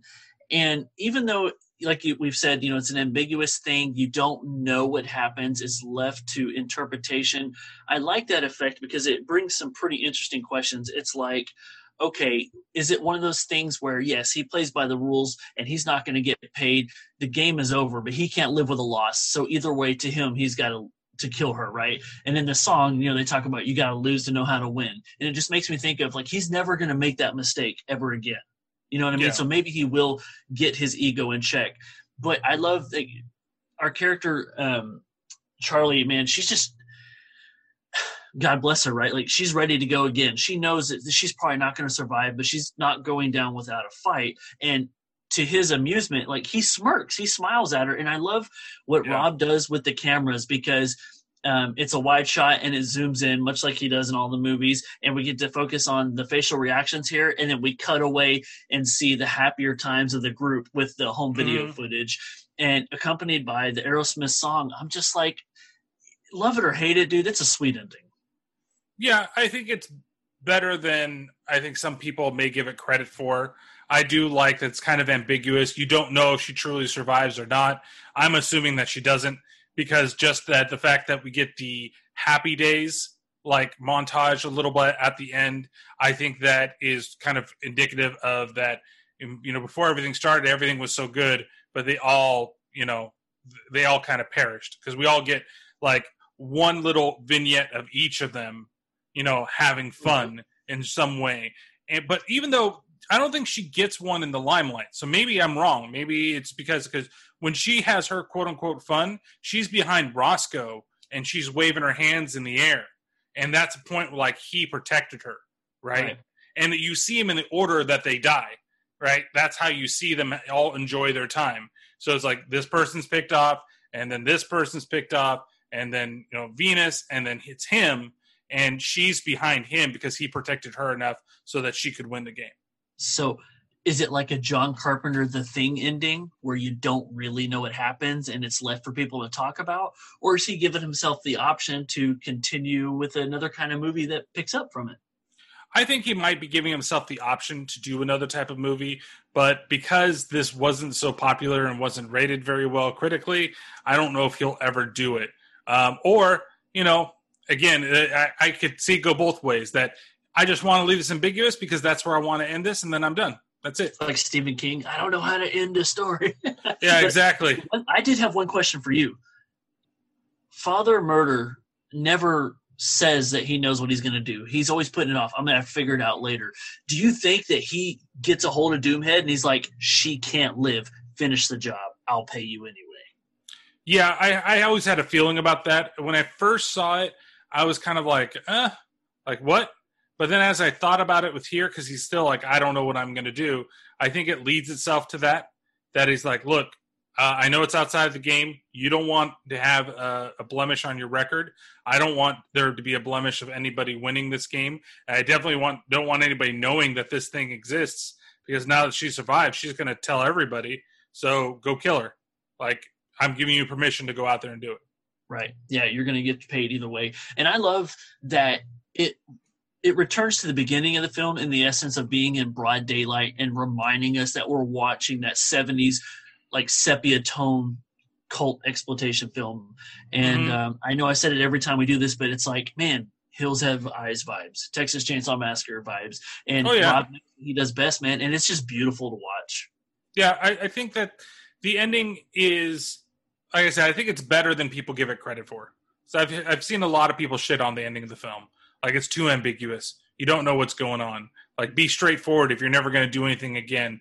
Like, I would have liked to have a satisfying, like she killed him or she, he killed her, and there'd be like evil wins or good wins. Do something, but she's not necessarily good anymore because she's had to be dirty to be lucky to survive right? Exactly what Father Murder said towards the beginning of the movie in his little announcement. She did it, so she's here, you know. But uh, and it's the same thing. Doomhead's got to be dirty to survive as well, so he's got to kill her. Well, you know what really happens though is Doomhead offers her a position per Father Murder to be the next clown because she's proved herself. That's what's really going to go down. Yeah, that that was also the thing because he's like, I don't know what I'm going to do. Well, maybe I'll give her a position. She can be another clown. Like Yeah. that's that's where it could have happened too. Or she you know is what? the new sex head. Well, I would say, or you know what really happened? He gave her a part time job at McDonald's because she's going to be the next Ronald McDonald for the store, recruiting people to go there and make sure that they eat the food so that they die in their like little uh, mouse and cat game. She's going to go marry Lucky Leo. That's right. That's going to be your permanent husband. At least he can gum her all night long. Ugh.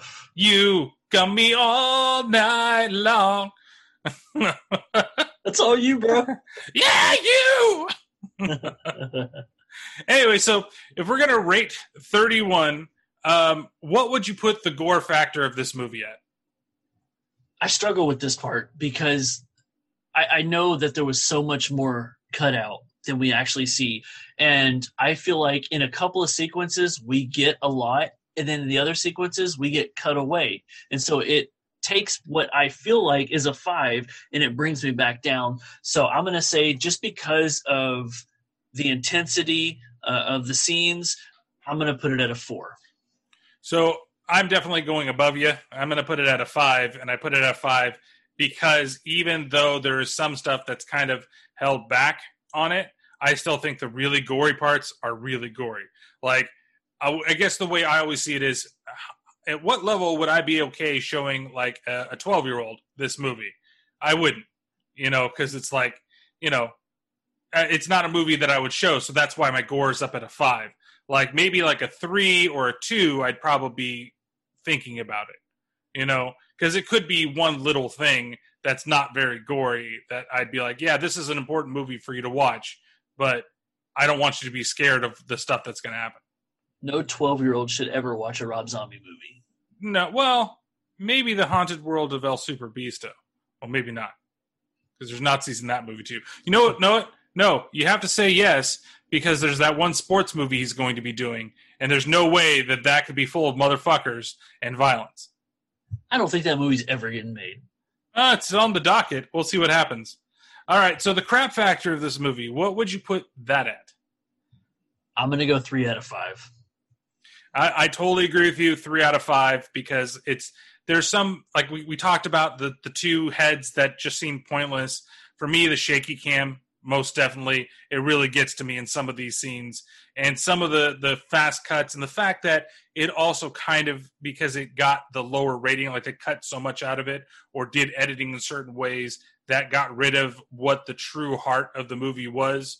I wouldn't say the gore is the true heart but you know it modifies film. I'd love to see the original and we need to see it someday. Maybe the crap factor would go down. Yeah, and for me, the reason that I'm kind of middle road is because it doesn't go all the way out because there's so much to love about it. But when this review causes us to have to ask each other questions of how did they go from this scene to this scene? How does it make sense that bodies Yeah. are going from here to here so quick? And then for me, the biggest thing is like whenever Richard Brake's says, "Hey, the doors are open to the outside." This whole movie, they've never found a way to escape to the outside. He says that they're outside. yeah Okay, what? so Yeah. anyway, it's what it is. It's middle of the road. Yeah, and we don't know. They're supposed to be going through a maze, but it seems also like they're in the same place the entire movie, Right. right? So the only time that they're in some place different is when they're in, uh, you know, the circus thing. The circus thing, and that's really it. It's like it goes right back to where they were with Sickhead. Yeah. and that's budget. That's not necessarily Yeah, that, the that's movie. yeah, that's three or four rooms to film in. yeah, exactly. Uh, and then the fun factor. What would you give the fun factor of the movie? If you're a Rob Zombie fan, you're going to have a lot of fun with this movie. I can't give it a perfect score because, damn it, that's what I'm always predicted to do. But I still feel like the movie is a lot of fun because he creates characters that you can become attached with, whether you're voting for the good guys or the bad guys. You always seem to care. And so for me, I'm right there at four. Yeah, I'm exactly at the same spot as you at a four out of five. I think the movie is really fun. I think it's another one of those movies where you could get a bunch of people together and you could, if you didn't enjoy it so much, you could shit talk the movie to the point that you really enjoy it, right? And I think that some of the characters, even though we have two pathetic characters, I would call them in the movie, you still have at least the main cast is relatively interesting. Like none of them seem like they're completely worthless.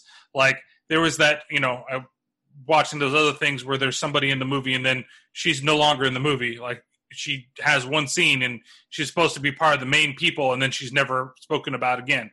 And, and then you have, you know, good acting from Richard Brake, from uh, our little, you know, sick head. I always forget his name. Is it Pancho? Pancho. Uh, Pancho. Uh, I forgot his last name, but the fine. But Pancho, Over. he's he's really good as that character. Malcolm McDowell is very good doing his little voice over things. He sounds like he's having fun with it. You know that it's he gets to be like that flamboyant character without having to be super like you know stiff about it. Uh, it doesn't. It doesn't sound like anybody in this movie is in this just for the paycheck. Right, That- nobody's that's the best phoning way. Yeah, you know. So it's it's good. So it's a four out of five. But overall, what would you give the film? overall, I am going to be stuck trying to figure out three to four, and so I'm going to go three point five kimosabis. and and I'm gonna be there flat at three Nazi midgets.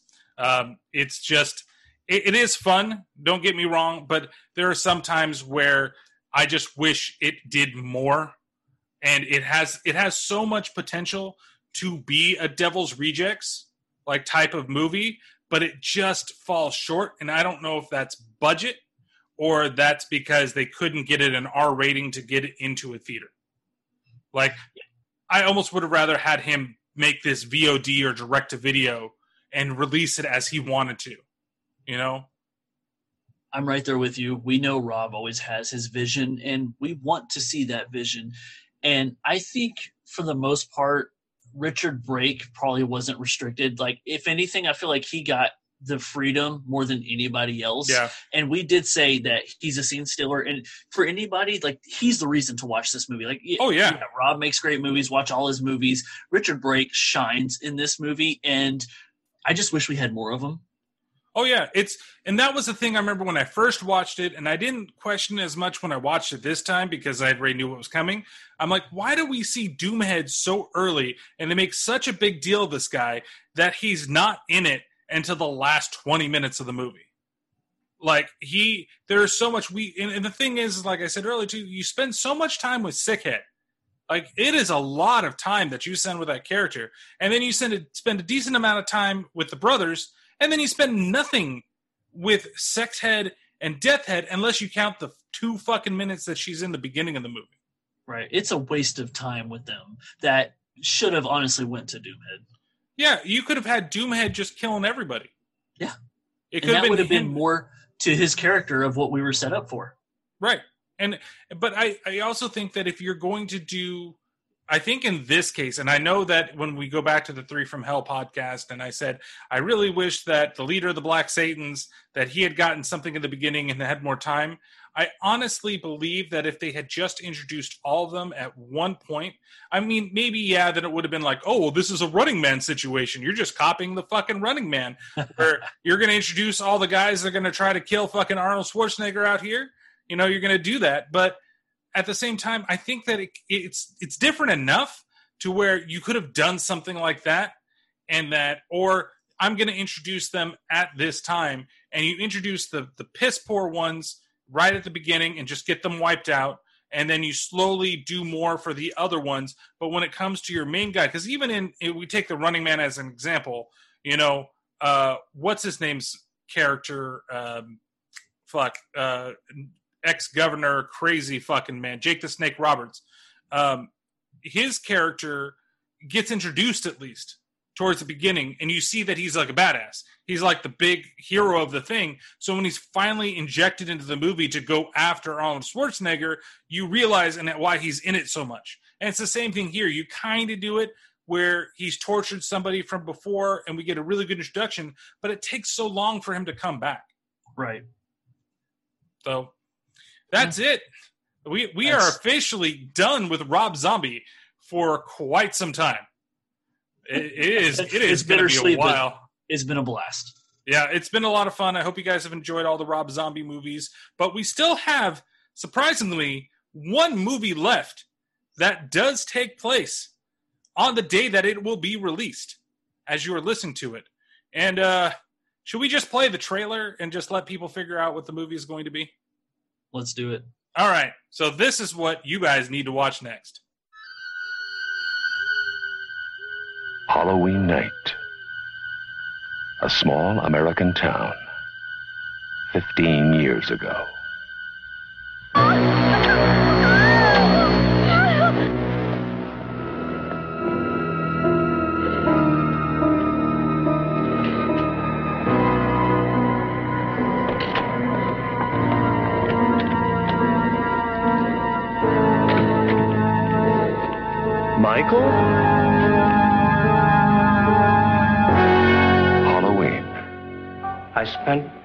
Years trying to reach him, and then another seven trying to keep him locked up because I realized that what was living behind that boy's eyes was purely and simply evil.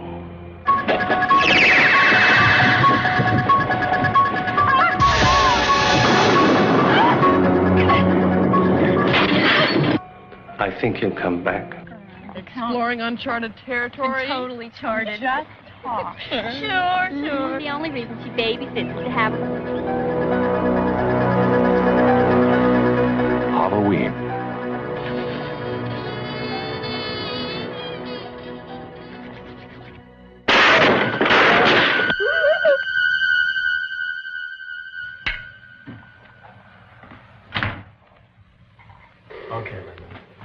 On out.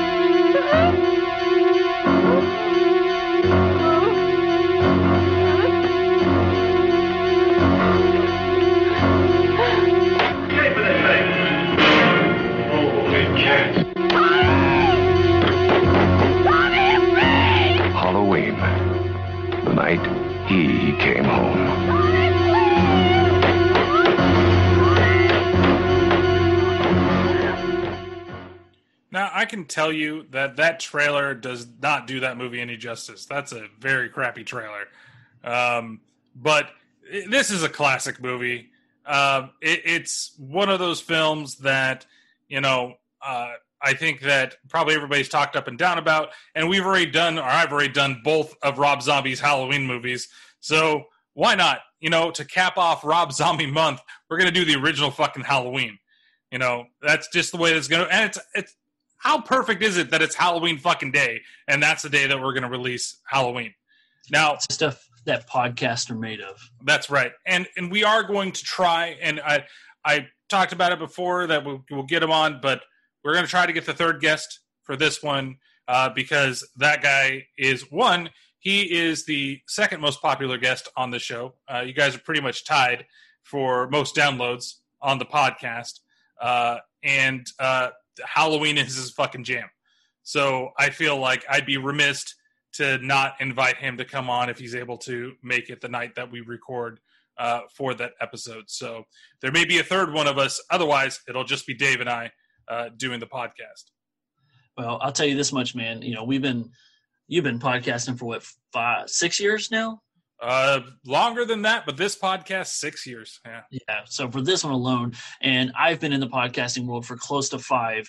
This is also one of my favorite horror movies of all time, and I've never got to talk about it. So And I'm very much looking forward to it. and and this may be uh it may be a little different like it may not be exactly like i do the normal podcasts just because it's a movie that everybody should know if you don't know it um but it, it might also be the same like what we've done.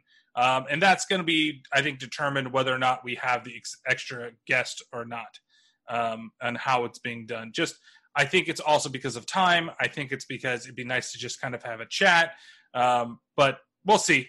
I may have already just cut this part out of this part of the podcast too, and be like, oh yeah, so we're we're just going to make sure we're we'll see Halloween next time. So, um, but we'll see. I always change my mind with shit, and then I go back to the shit that I already did. You're preaching to the choir, dude. but uh, yeah, so um, you know, like in these ones, I feel kind of awkward in doing our the, all the plugs and stuff. But I think that the one that'll get all the plugs will be the final episode of the month because hopefully you guys have all come back. You're going to be here. You've enjoyed all the Rob Zombie stuff uh, that's out there. Is there anything that uh, you want to say, Dave, before we run out? I just I want to say thank you to everybody who's joined us on this journey so far. It's been a lot of fun. Rob Zombie forever, and next time you see us, we're getting down on some John Carpenter. Yep, it should be a lot of fun. So we'll see you guys all next time for Halloween, the night he came home.